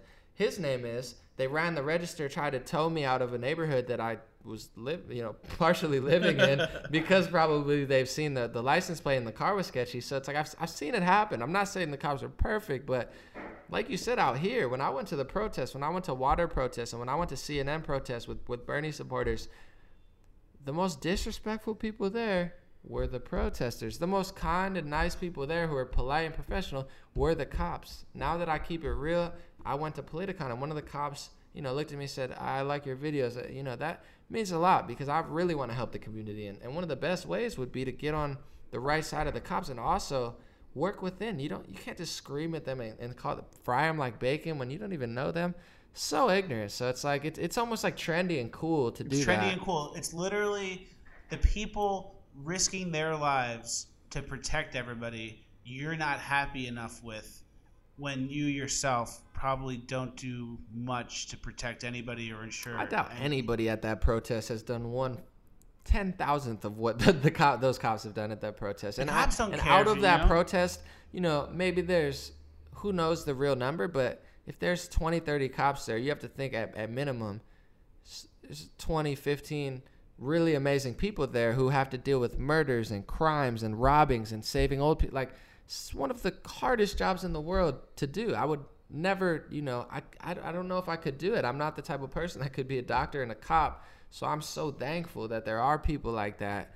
It's it's amazing that it's become trendy to just blindly hate them and not even consider that there's good people there. And also not put your actions where okay go be a cop then. Be a good cop. You know what i'm saying? And influence them they don't want to do that because it's easy to just talk shit. It's the easiest thing in the world to point the finger and pe- it's harder to, to do that something. That's why no one actually does anything. And, and and targeting a random cop whether you kill them or yell at them that's the most cowardly pathetic thing you could do because i don't think any cop that's been killed in the last two years had anything to do with anything that they were talking about so it's like the most ignorant stupid cowardly thing but that's that's It's the, a millennial mindset. that's, millennial, the follower it's, mindset. It's. It's, the like, follower oh, mindset. that it's cool because I heard it in music, and that's cool, and I'm cool because I do that. There's nothing less cool than just doing something because you think it's cool. Like that's That's so not cool. It's and so that's not like, cool. yeah, that, yeah, exactly. And it gets to the point now where you're standing for something that you should, you would never stand for, just because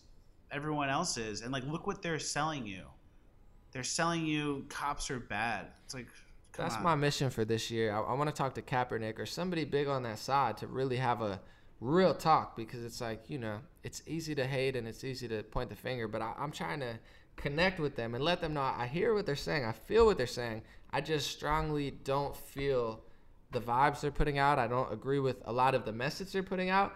And I certainly don't agree with grouping, you know, the entire police force in the United States We've got to get to the root. If police are doing, like, say, even in North Dakota or, or South Dakota, where they were doing the the thing that everyone's mad at with the pipeline, and do you think the cops themselves like have this whole scheme to do this? No, who's commissioning that? You know, like we got to go deeper. That's the problem with the modern day trendy.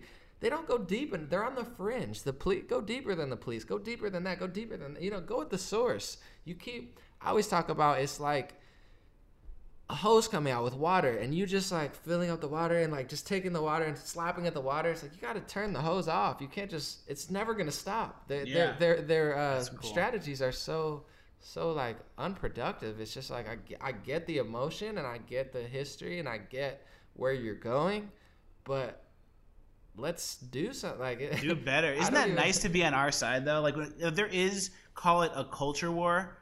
I'm so happy I'm on the side that's aware of all this and not reacting off emotion and buying into like the bullshit narrative. I'm so happy I'm the one fighting those people because those people need to be fought, and if we do fight them and win, we're all a better place for it. Like thank God. and we're I like right I like the way you do it too because like when you you know you say you fight people you go in the streets and you you pretty much give them a platform to say what they want so it's like by sometimes fighting these people it's just letting them speak Yeah, you know exactly. like- I'm, not, I'm not exactly. I say fighting, but uh, there's no, No, but- violence or any intimidation or anything.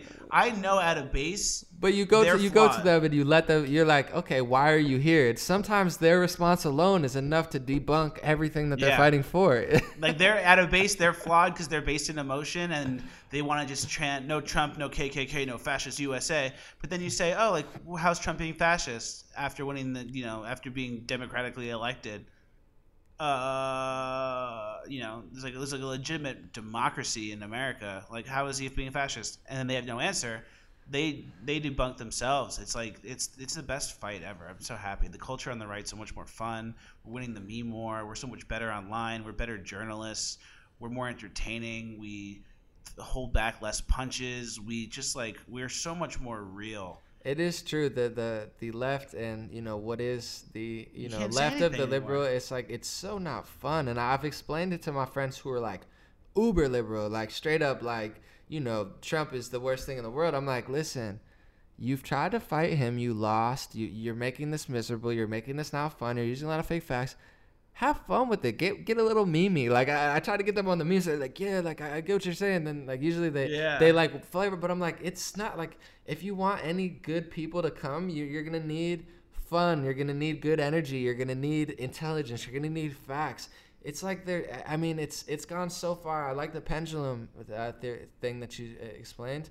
It's totally like we've gone. It's not that these things that they're trying to do are bad. It's just nothing. It's almost like n- nothing that they're doing is making sense. Like almost nothing. So Yeah. it's like like you said, the the modern right, the new right, is does have the better journalists. They do have more fun, and they're not based on race. And even if there is a conversation, like this is the type of person I am. If someone says something that I find racist or I find something, I want to have a discussion with them and prove them with my better discussion. You know what I'm saying? Yeah. You don't prove it by screaming and The calling them free names. market. If there's somebody, hey, on the right side, oh, he went too far right for me. I'm not like, oh my God, he's a neo-Nazi. I have to destroy his life. I'm, I'm gonna be like, hey, let's have a debate. And like, if I'm better, people can decide for themselves. It's, it's so weird that people think the best thing to do when they don't agree with someone is to like hit them or I don't know, like yell at them. I, I, it's I don't get it, and it's it's something that I think uh, the the left needs to take a lot of notes out of the the new right and stop spending so much energy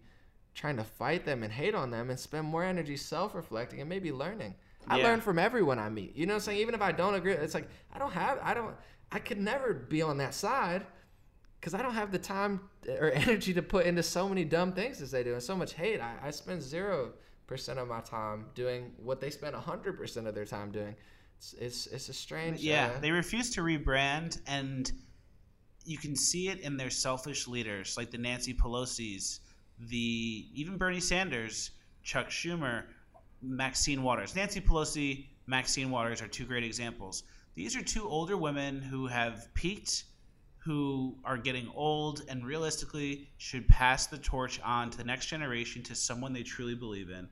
They don't do it and that just kind of shows you where their heads at. They're more concerned with their own power, their own pride, that they don't care about the party. They refuse to rebrand. They're going to keep doing our own thing and throwing stones at everyone else when the right is just building a foundation, which I think we could involving. I think the this new conservative right libertarian movement will be in power for the next like hundred years.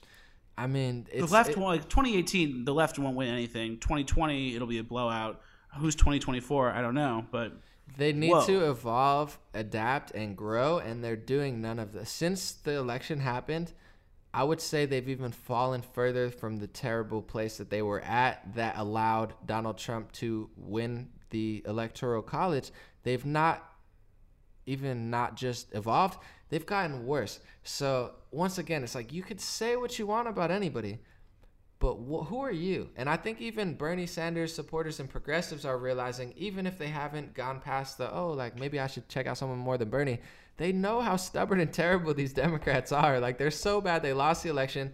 They could take Bernie, and Bernie's actually like a more extreme version. You would think they would love him to put in more socialist stuff, but they reject even the little bit of energy they have there. They're such bad people that I don't know when they haven't learned a thing. I I would hope, just for the sake of like the United States of America being, you know, having better energy, because I know there's millions of people who might not see eye to eye with us. I just pray that they get better because at, at this rate, you're a thousand percent right. It's going to be hundreds of years because the right is growing, evolving. They're able to decipher when Trump says vote for Luther Strange, and they don't want to look. They don't. They go against what he's doing. They're actually the left has been so caught on calling everyone rednecks that they they believe their lies. Trump's dumb. All conservatives are rednecks. Meanwhile, conservatives are building, getting smarter, getting nicer, So smart. getting more compassionate, seeing the left and, and, and embracing old liberal values and, and using them. It's like the left is just so it's like I don't I think there has to be a collapse of the media. There has to be a collapse of the Democratic Party because there's no they're at a race to the bottom. It's it's Yeah. crazy how corrupt their leaders are and how bad the, the DNC uh, they just re didn't rebrand, did the same exact thing and put zero Bernie supporter people in there and the only even minute attention they have is from Bernie supporters and they don't even embrace that. It's like they ha- they're going to Bernie supporters are going to bring uh, the, the the DNC down along with you know conservatives, but it's like they're so bad. They're they're like the dark energy of America. I really do believe they need to level the f up. You know, Yeah. just because they're they annoy me just by being so bad. It's like I you know the right's rebrand, you can tell it's so real because we're attacking our own. Like Steve Bannon's focus right now is establishment GOP. It's not even going after the left. Obviously, the media and the athletes are a part of it, and Breitbart's doing a great job, like putting these people, putting a light on these people. But you can tell how pro- like how progressive the right is becoming, and progressive is like a word I'm scared to use because it's got like tainted. But the right is Well, just becoming say it because progress. I, I don't like how they've hijacked that Yeah, word progress. that it's word. like It's a great word. progress. You can't take progress. We're progressives now. Because like now we're like, oh, Mitch McConnell, Paul Ryan, get him out. Like It is that's you know, progress. that's Going at the progress. mainstream media. Our that's own guys. That's like, progress. we because that just shows we're in it for the long haul. We want to get rid of the RINOs because we know we need a stronger foundation because we're going somewhere that's more than the next 2018 election 2020 we're going 2040 2060 we're talking like 100 years. Like that is the true rebrand that the left refuses to do and that's how you're seeing it. And right now there's some infighting on the right and it seems like maybe we're a little chaotic but nothing compared to the left. But that's good. That's natural. That means we believe in the cause and the and the stronger side the new right will win I think there's always going to be in group fighting because I think conservatives, uh, you know, some some just like on all sides, you know, I think all human beings do the same thing. So you get sometimes jealousy, ego, um, competition, uh, you know, sometimes groupthink or or like you get too like on each other, like um, you know, gets too clicky. Those things are gonna happen in any group. So uh, to me, that's like a human nature in any sort of group. You're gonna have that. But as far as uh, like you said, the journalism, the truth, uh, it's on another level, and I really do hope that a lot of left media stops making their whole brand about hating Trumps and conservatives and starts making it more on building themselves up, or at least showing the progressive sides to conservatives. Because even Trump, going at the mainstream media, that's progressive. Shutting down the TPP, that's progressive. Ending political correctness, that's progressive. Going against the Democrats and the Republicans and even the intelligence communities, that's progressive. Overturning an intelligence community secret thing in Syria and changing the whole outcome of that and freeing the Syrian people from ISIS, that's progressive. I thought going against the military industrial complex, even if he doesn't do it everywhere, he did it somewhere. And I don't think any other politician could have done that. So it's like I'm so I'm frustrated being coming from a progressive side and they get mad at me, but progress is not trying to get Bernie Sanders' health care bill, and if any everyone doesn't agree with you, millions of people are gonna die. Yeah. That's not progress. And by the time Bernie's done pushing his health care bill, we're gonna have natural causes. You know what I'm saying? We're gonna have cures for these things. We're gonna have like AI, and and Bernie's still gonna be talking about his stupid health. care. That's not progress. Like I'm building robots over here, and, and he's talking about health care. Like he- it's almost like he's part of the psyops. Yeah, people need to change their exactly like you said before. If you want to change the world, change yourself first. If you have a negative attitude and, you look at Trump in a negative way, he'll always disappoint you. He'll always seem, uh, you know, arrogant. He'll always seem inappropriate. If you love Trump and trust Trump, he'll he'll never let you down. And it's really fun. Like it, It's it's so it's so much now. more fun. It's so fun. I love the guy. him. When I He's hated so him, I was like boiling. But then when I like I started taking in the information, I was like, oh, maybe he's not so bad. And I, I started seeing it. It's like even when I, I'm like, oh, like it's so funny that he wakes up and goes five tweets and he's like bang bang bang bang bang. And he calls it and I'm like oh my god he just made these people like it's so easy to trigger people. And he he purposely does it a lot of the times because it's like a whole game. It's like once you realize what he's doing and and stop thinking he's dumb he's really really Yeah, smart. And he's, he's also. I mean he's a loose politician. He's gonna go at the like you talk about progress and talk about liberal values he's gonna go at the pharmacy industry today he declared national opioid day he's going at the he called out the guy from merck i think he called him a name and like you know give, he gives people little names trump is hilarious like it's Yeah. so much more fun He's a true leader too. Like To- the to names: Rocket Man, like a- Crooked Hillary, Oh, great. Sloppy Michael. Um, what's his name? Uh, the Crooked Hillary is amazing. I Crooked mean, Hillary's I so know good. progressives or left leaning people, the Green Party people listening to this. You want to smile when you hear Crooked Hillary. You might even say it to your friends when no one's listening. When like there's not, you know. But Crooked Hillary is. I mean, it's a it's a he's like a a branding machine. He's when it comes to tweeting and you can say what you want, but he's a genius and he's 70 years old. Find me a 70 year old that's better at social media than Trump. Okay, he spells a few things wrong sometimes. Does it doesn't matter. Like riffraff, you know, everyone used to make fun of him. It's almost like a higher intelligence level to he's not spell- clairvoyant. yeah, you don't He's need clairvoyant. To, everyone could spell words right.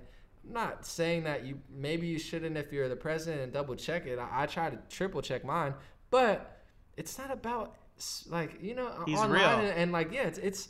It's, it's deeper than that. Like I'm not spelling things because I'm speaking them now. So it's it's it's about the message. It's not about nitpicking grammar. Like that's so annoying. I never like that. I'm just like it's Yeah. Twitter. It's not it's not a five page thesis for college. You know, it's like just get the message and, and move on. So Yeah, I remember watching during the debates. There's some times where I'm like kind of cringing and like, uh, I rewatched like his top ten from the debates, like top ten comebacks and like insults. It was so funny. oh, I, I loved it. He was going to people like, "Oh, you shouldn't be on the stage. The only reason you're up here is because of your sponsors." like, and he's like, "You shouldn't even be on the stage. That's why you're so far down the side." Like, it was so good. I loved it. Even then, when I wasn't, you know, sure which. First of all, I was like, California's not going to matter. It's, it's going to go to Hillary. So it's like it's it doesn't.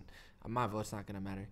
But when I was, I my soul was just like, don't let Hillary win. And when I watched the debates, we were watching with my friends, and we were just dying at what he was saying because he was keeping it so real. And the things he was saying to her after watching, you know, Hillary cheat Bernie Sanders in the most ridiculous ways possible with the media, with uh, fixing the questions, with ev- everything possible. To watch Trump just expose her and go at her. My favorite thing he did, another 4D chess move that he did, was he brought, they did the grab him by the pussy thing and threw him under the bus and was like, oh, he said this 20 years ago. And, and you know, he brought three or four rape victims from Bill Clinton as his special guests. Like he had four seats and Yeah. he, he put them right in the front. And he said, "Oh, I'm going to talk about the, um, the right Billy the Bush front. tape tomorrow." And everyone, so the media is like, "Oh, we have to go cover this." He's going to respond to it, and he's like, "These, he's like, these women Ah. were actually assaulted by Bill Clinton." and put him front row at the debate. So when Hillary's talking to him, she's got to look in the faces of all the people that Bill Clinton. oh my! And Bill Clinton's there just like. With his mouth stuck open. I feel like Bill on the low, not to to boost up his, but I feel like he had no part in that. Like he never spoke, and even I, I read a, a, a article that said that he told Hillary that her book sounded like embarrassed. Like Yeah, he's yeah, like, yeah. he's I like heard even, that even me, I don't want to. I don't. want I want no part of this. He, I don't think he said a word the whole election. Like he, I think. I think Bill gets it a little more than. He's a little more self-aware. Self-awareness is, is a, a, a good drug to use. If How about Hillary doing her book signing by toilet paper at Costco? Wouldn't you have your people walk in and be like, "Yo, like, we need to get a real stage for this"? And, like people really weren't showing up. I mean, I, That's her whole thing. That was what she did during the election too. She had two or three things, and they were bad, and then she shut it down. That same thing happened at the Costco. Then, I almost feel bad for her. uh, Don't um, you? Like, I, I, can- I, she's not a good person, and Yeah. she's she wasn't like an outsider random. She was Secretary of State. I just want it's to. like sad. Like I yeah. always felt bad for the kid who had a party and no one came. It, it is kind of sad. Like I felt more sad for Jeb Bush. I will have to say. Like, and, and Jeb is a is a Bush, so it's it's hard to really feel bad. But like the way he just like got trounced, like you wanted to feel bad. I felt like I, you watch the compilation Trounced. videos and you're just like, man, like I know I know he's part of the Bush family, and I know I know some of the things they've done, but like, like it's just like he goes home and sleeps at night with like a nice, you know, blanket and just like you just feel bad. Yeah, he got like he had like the soul taken from him. Like you like should low low energy. energy. You You, shouldn't be on this stage. Like your your whole campaign's a joke, and he's like, "You're not going to be the president." Like that was his only comeback. It's You're like it's like Street Fighter when they lose energy and they, they die down. Like you just saw when he low energy, you just see his energy bar go from like top full He stamina to like "Ugh." nothing. Like, It's just no. like, man, I, you gotta feel bad for him. Everyone else, it's like, nah, you can handle it. But I do wish like with her, it's like I don't. I don't want to have to worry about that. So it's like I, I, lo- I wish that they would just get it. Um, what's it from? Is it South Park where they're just like, oh yeah, with the the fish stick episode Mm. where they're like Carlos Mencia and like he's trying to, they're like, killing, he's like, just get it already, like just get it. I just want them to like just you know it's like it's annoying having to go over this like just have an awakening and be like oh like okay maybe I could be a better person and then we don't have to we don't have to deal with all this at to be a least war, at least it gives know? us something to do right it Yeah. gives us a platform I before this, I I made JonBenét Ramsey the musical. well you, Like you know, everything happens for a reason I'm this is like the most rewarding that's true most happy thing ever. I'm so fulfilled because like a lot of people I know who are the moderates or the liberals don't follow politics at all, and they're just like it's just too much. Like I can't Yeah. like try and be an actor or a writer or do my job, have a girlfriend, and follow politics. It's too much. It's too much. But I think we're heading in a direction where politics is replacing entertainment. Politics is replacing Netflix and Hulu and sports. People are finding entertainment in it and following it. Mm. So the people who are maybe self-proclaimed liberals don't know any don't know any better. But that whole thing of just oh, I don't follow politics, I don't know what to do, I don't know what to say, but I kind of think based on what I feel from what mm. the headlines I read, I feel this way. Like those are the people that are waking up. So and that uh, to those like I try to explain to my friends, and now like I think we talked about the other day. I was like, okay, you don't follow that much, but that's your opinion. It's like you know, I don't know. It's like me being like, oh, you know, I've, I've never really read a history book, but like I'm I'm a big fan of like this guy. And like, Do you know who he is? And like, no, but like I just feel that way. It's like yeah, I don't. I'm all for Yeah. people who don't pay attention to politics. But if you don't pay attention to politics, don't have all these opinions and all these feelings because they're probably before, misled. Yeah, like Miami oh. Dolphins are th- those are the guys. Oh yeah, and I really hate these people. Do you know? Do you know them? Well, no, I just know what that person told me about it. Who lies to me? It's like don't just go all the way. Either don't pay attention to it. That's fine, but don't don't not pay attention to it and then be like on the Trump hate campaign trail. It's just But luckily with Trump, it's like he's doing things every day. He's tweeting, he's calling people names, all these things that make people have to get involved in politics. and also I, I think it is awesome. the Because the then they get involved and they, they join the right because they once you've uh, an informed liberal is a conservative is my it's the belief. it's the perfect storm. This uh this election you had. Bernie Sanders and a lot of him, even like I made the Bernie Sanders trap anthem. A lot of my friends, not to, to take credit because you know he did his own thing, but uh, they were like, "You made me like Bernie Sanders a lot more with that song." It was like a ridiculous, funny song that was part real. Uh, a lot of memes and stuff. Like I was so in that Bernie echo chamber, I was not listening to anything else, and I was like, "Oh, he's so." But a lot of people made him cooler than he was on the memes. Trump is obviously very animated, very easy to meme. It's a perfect combination of like the internet, this guy who seems like he's going to be better than other Democrats, and then Trump being himself, you know, a, a superstar for 40 plus years and, and just like a I don't give a shit kind of guy.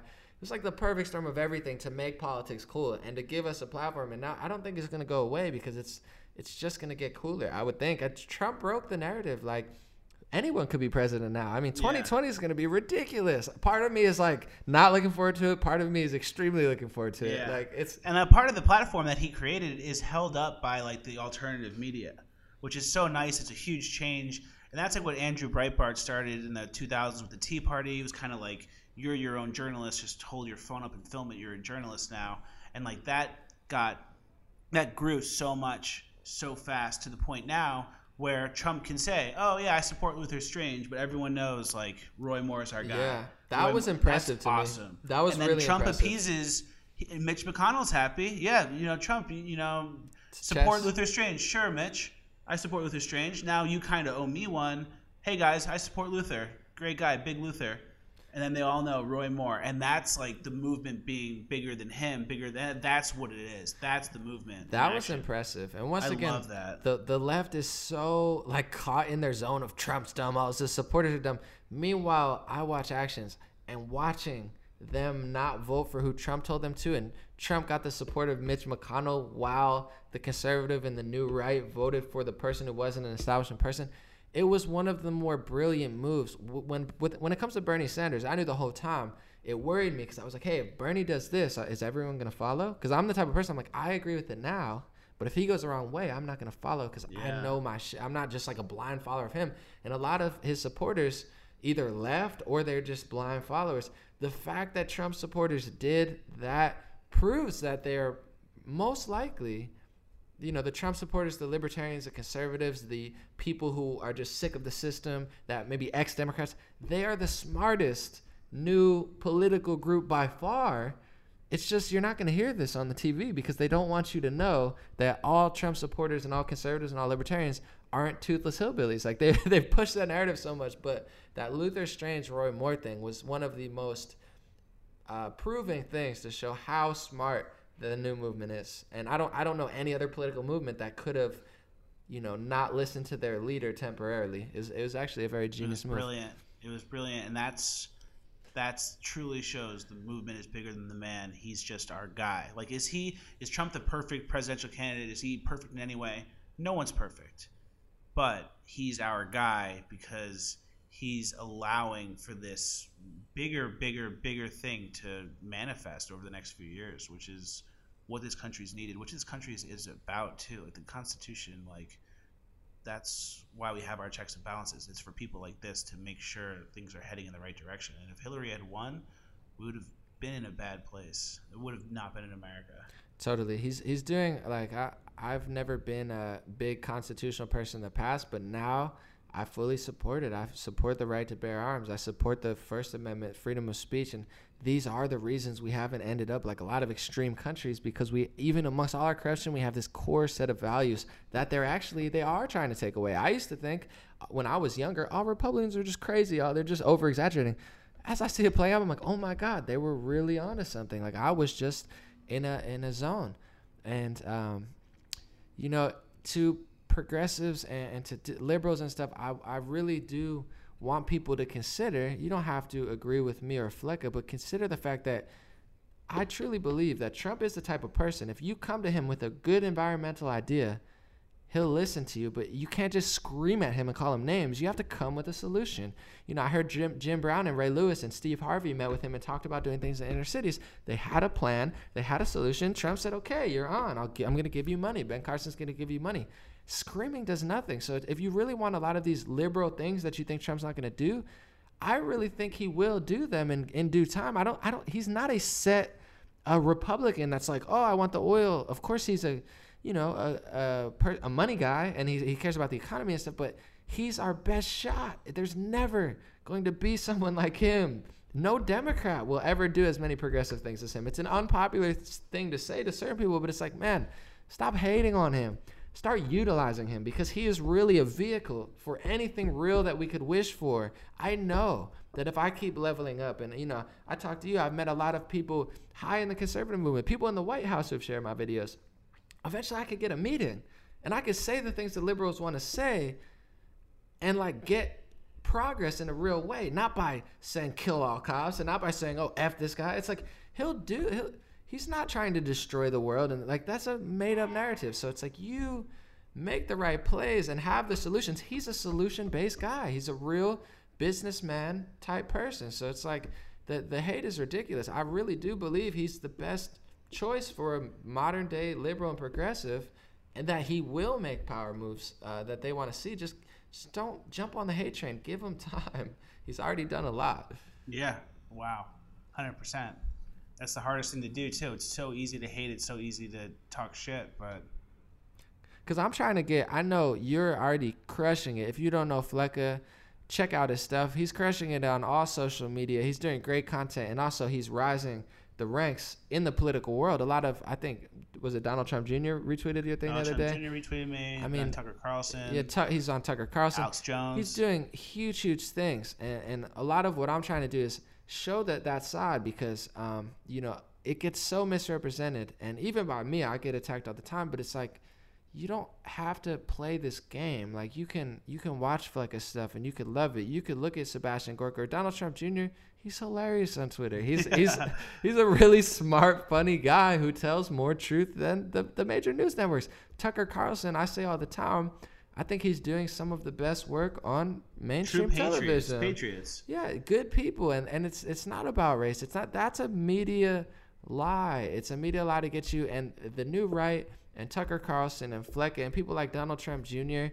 They're not these like I, I don't know what people like come up with in their head, but you you get out of that echo chamber of like hating everything and you listen and you consider and you learn and you realize these are people you want to align with because like you said i mean at this rate i don't see anyone beating trump in 2020 or maybe ever again unless they get better so it's like if we could join forces and and get people who care about the environment who thinks trump's not doing a good job or, or maybe they have a different idea for healthcare if we can get them to just listen and stop hating so much we might find a lot in common and we might be able to work together. I mean, I know we can. I have a lot of progressive friends that aren't too far gone mm-hmm. and they're, you know, very realistic and very honest and even keep me in check sometimes with things that I, I don't hear inside of my daily world. They're ready to go. You know, they're ready to work. So that's that's what I, I want to do is is sh- explain, show them people like you, and just you know, I, you're you're growing and gonna do your thing on your own, but you know, I just want more. I, I, want I want it to grow and grow and grow, and it, it's never been a. Uh, we love America. We love the world. We're not out. You know, we want to make this country great, not only again, but better than ever. You know, at, at this rate, the stock market's higher. It could be the and the quality of life is better than ever. We live till you know we want to we want to get everyone involved. It's not it's not a thing, but at the same time, if people are going to continuously uh, aggressively attack the president and us, you know, people are, are not weak people. We're not. Yeah, we're also this, not going to waver. Means war and all right, like you know, it's like you're gonna lose instead of you know puttering out over a few years. You're gonna lose in six months. Mm-hmm. But I, I really do think it's like man, and and I think it happens all the time. If you could break out of that that echo chamber, uh, Fleccas and, and a lot of the people we've talked about, they have a lot of great content. Someone to add to your repertoire. You don't have to read everything, you know, but just don't just zone out of whatever Huffington Post and CNN and stuff are talking about because it's really just like I, I, read some of their stuff and I'm just like, uh, I have a good fr- uh, friend who writes for Huffington Post. He's one of the only people I like who writes for them. Maybe two or three. The dude Yashir or something writes for them. He writes decent articles, but it's like you got to just tune out of that and uh, just consider some other stuff because it's it's fun over here. We have a good time. Yeah. We love this the president. We love this country. We love the world, and you know we're we're trying to use good energy and actions, not just words, to to make it a better place. Yeah. Yeah, I want everyone to.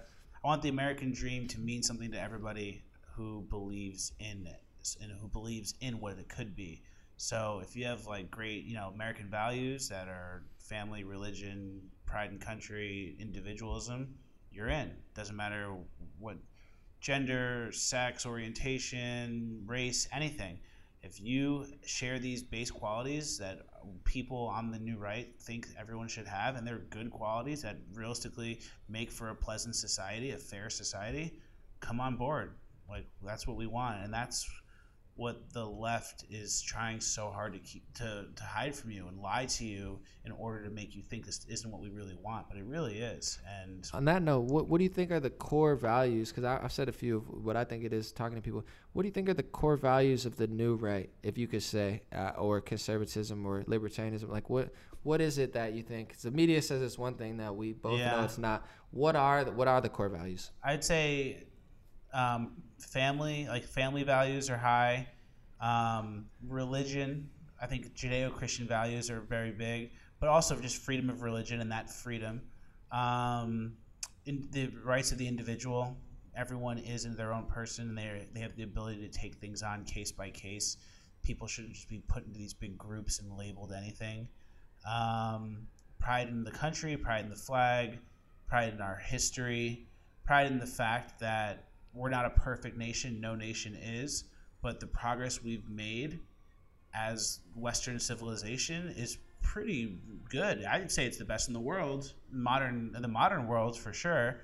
So it's like the pride in that, and we take away the the shame because everyone try on the left tries to shame you. Oh, we had slavery, but we also stopped slavery.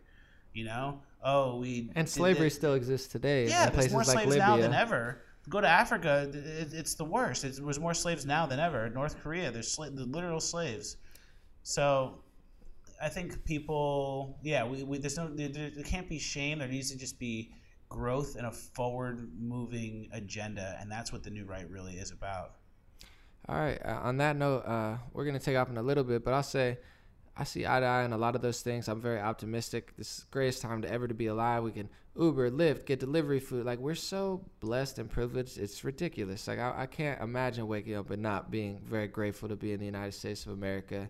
And also when it comes to religion and freedom of religion and Judeo-Christian values, as you speak, I've always been rebellious, you know, against certain things. Oh, I don't like this and that. But as we've gone even too far left, in my opinion, in that where you know, spirituality and morality, the parts of religion are so so important that we, we can't just throw those out the window. So most, you know, Christian people, if you if you respect that and you're a respectful person, they love and respect you too. We've we've done too much. We've gone too far. It's not a bad thing to hold on to those because if we have those as long as we keep the constitution and the freedoms, it does make for a great society. Things could of course always be better as Trump wants to make it better, Bernie wanted to make it better but things could always be a lot, lot worse. A lot worse. Yeah. Like I can't. I mean, I don't want anything more. I just want a safe, safe environment and stuff. It's like, what more could you want? Even if you're a low level, you know, low income in America, you're still living a life that anybody 50 years ago could have dreamed of, and people die trying to get here from South America. Come here, work on minimum wage, and then send money back to their family and live here. That's how amazing we have it. We don't have that perspective because we're so privileged to be Americans. And, and people say white privilege. This, let's talk about American privilege. Let's talk about human privilege and water privilege and shelter privilege. Like even the word privilege, just like progress, it's been hijacked to, to mean something it's not. So on that note, uh, you know, anything else you would like to share is Fleccas, F L E C C A S. S. Fleccas Talks. Fleccas Talks. Um, yep. Um, F L E C C A S on Twitter, Fleccas, Fleccas Talks, um, Facebook, YouTube, Instagram, all that stuff. That's where you'll find me and my videos. And I'm be doing some different stuff too. We'll get into more some, some scripted comedy stuff. I've been doing some things like this, starting a podcast. So it's definitely some good things to look forward to. It's definitely some pivots coming along. Anything else you'd like to add? Final um, note. I'd like to thank you for having me on. I love your videos, and I think you are a perfect representation of the new right. And I think what you're doing with these podcasts and your videos and your music is so next level that it's going to influence the culture in a way that they don't even know is coming. Like the the right in the middle's culture right now is a soft putty, and what's going to be molded in the next few years will be the foundation for the next hundred years to follow. And I think you're a part of that, and I'm just blessed to know you, and I'm glad we're friends. Oh, God bless. I appreciate that, and you know, it's all about spreading truth, love, knowledge, wisdom, unity on Rare Talk. Fleccas, very very good guy, very good soul, good energy. I know that because I've spent some time with him before that.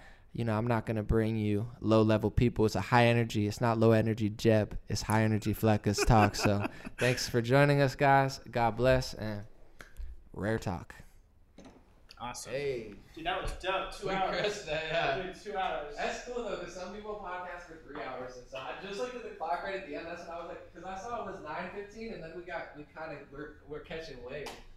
Dude, I, I snuck peeks on your computer. I saw I had I saw I had 40 minutes on my driver cruising. I saw an hour.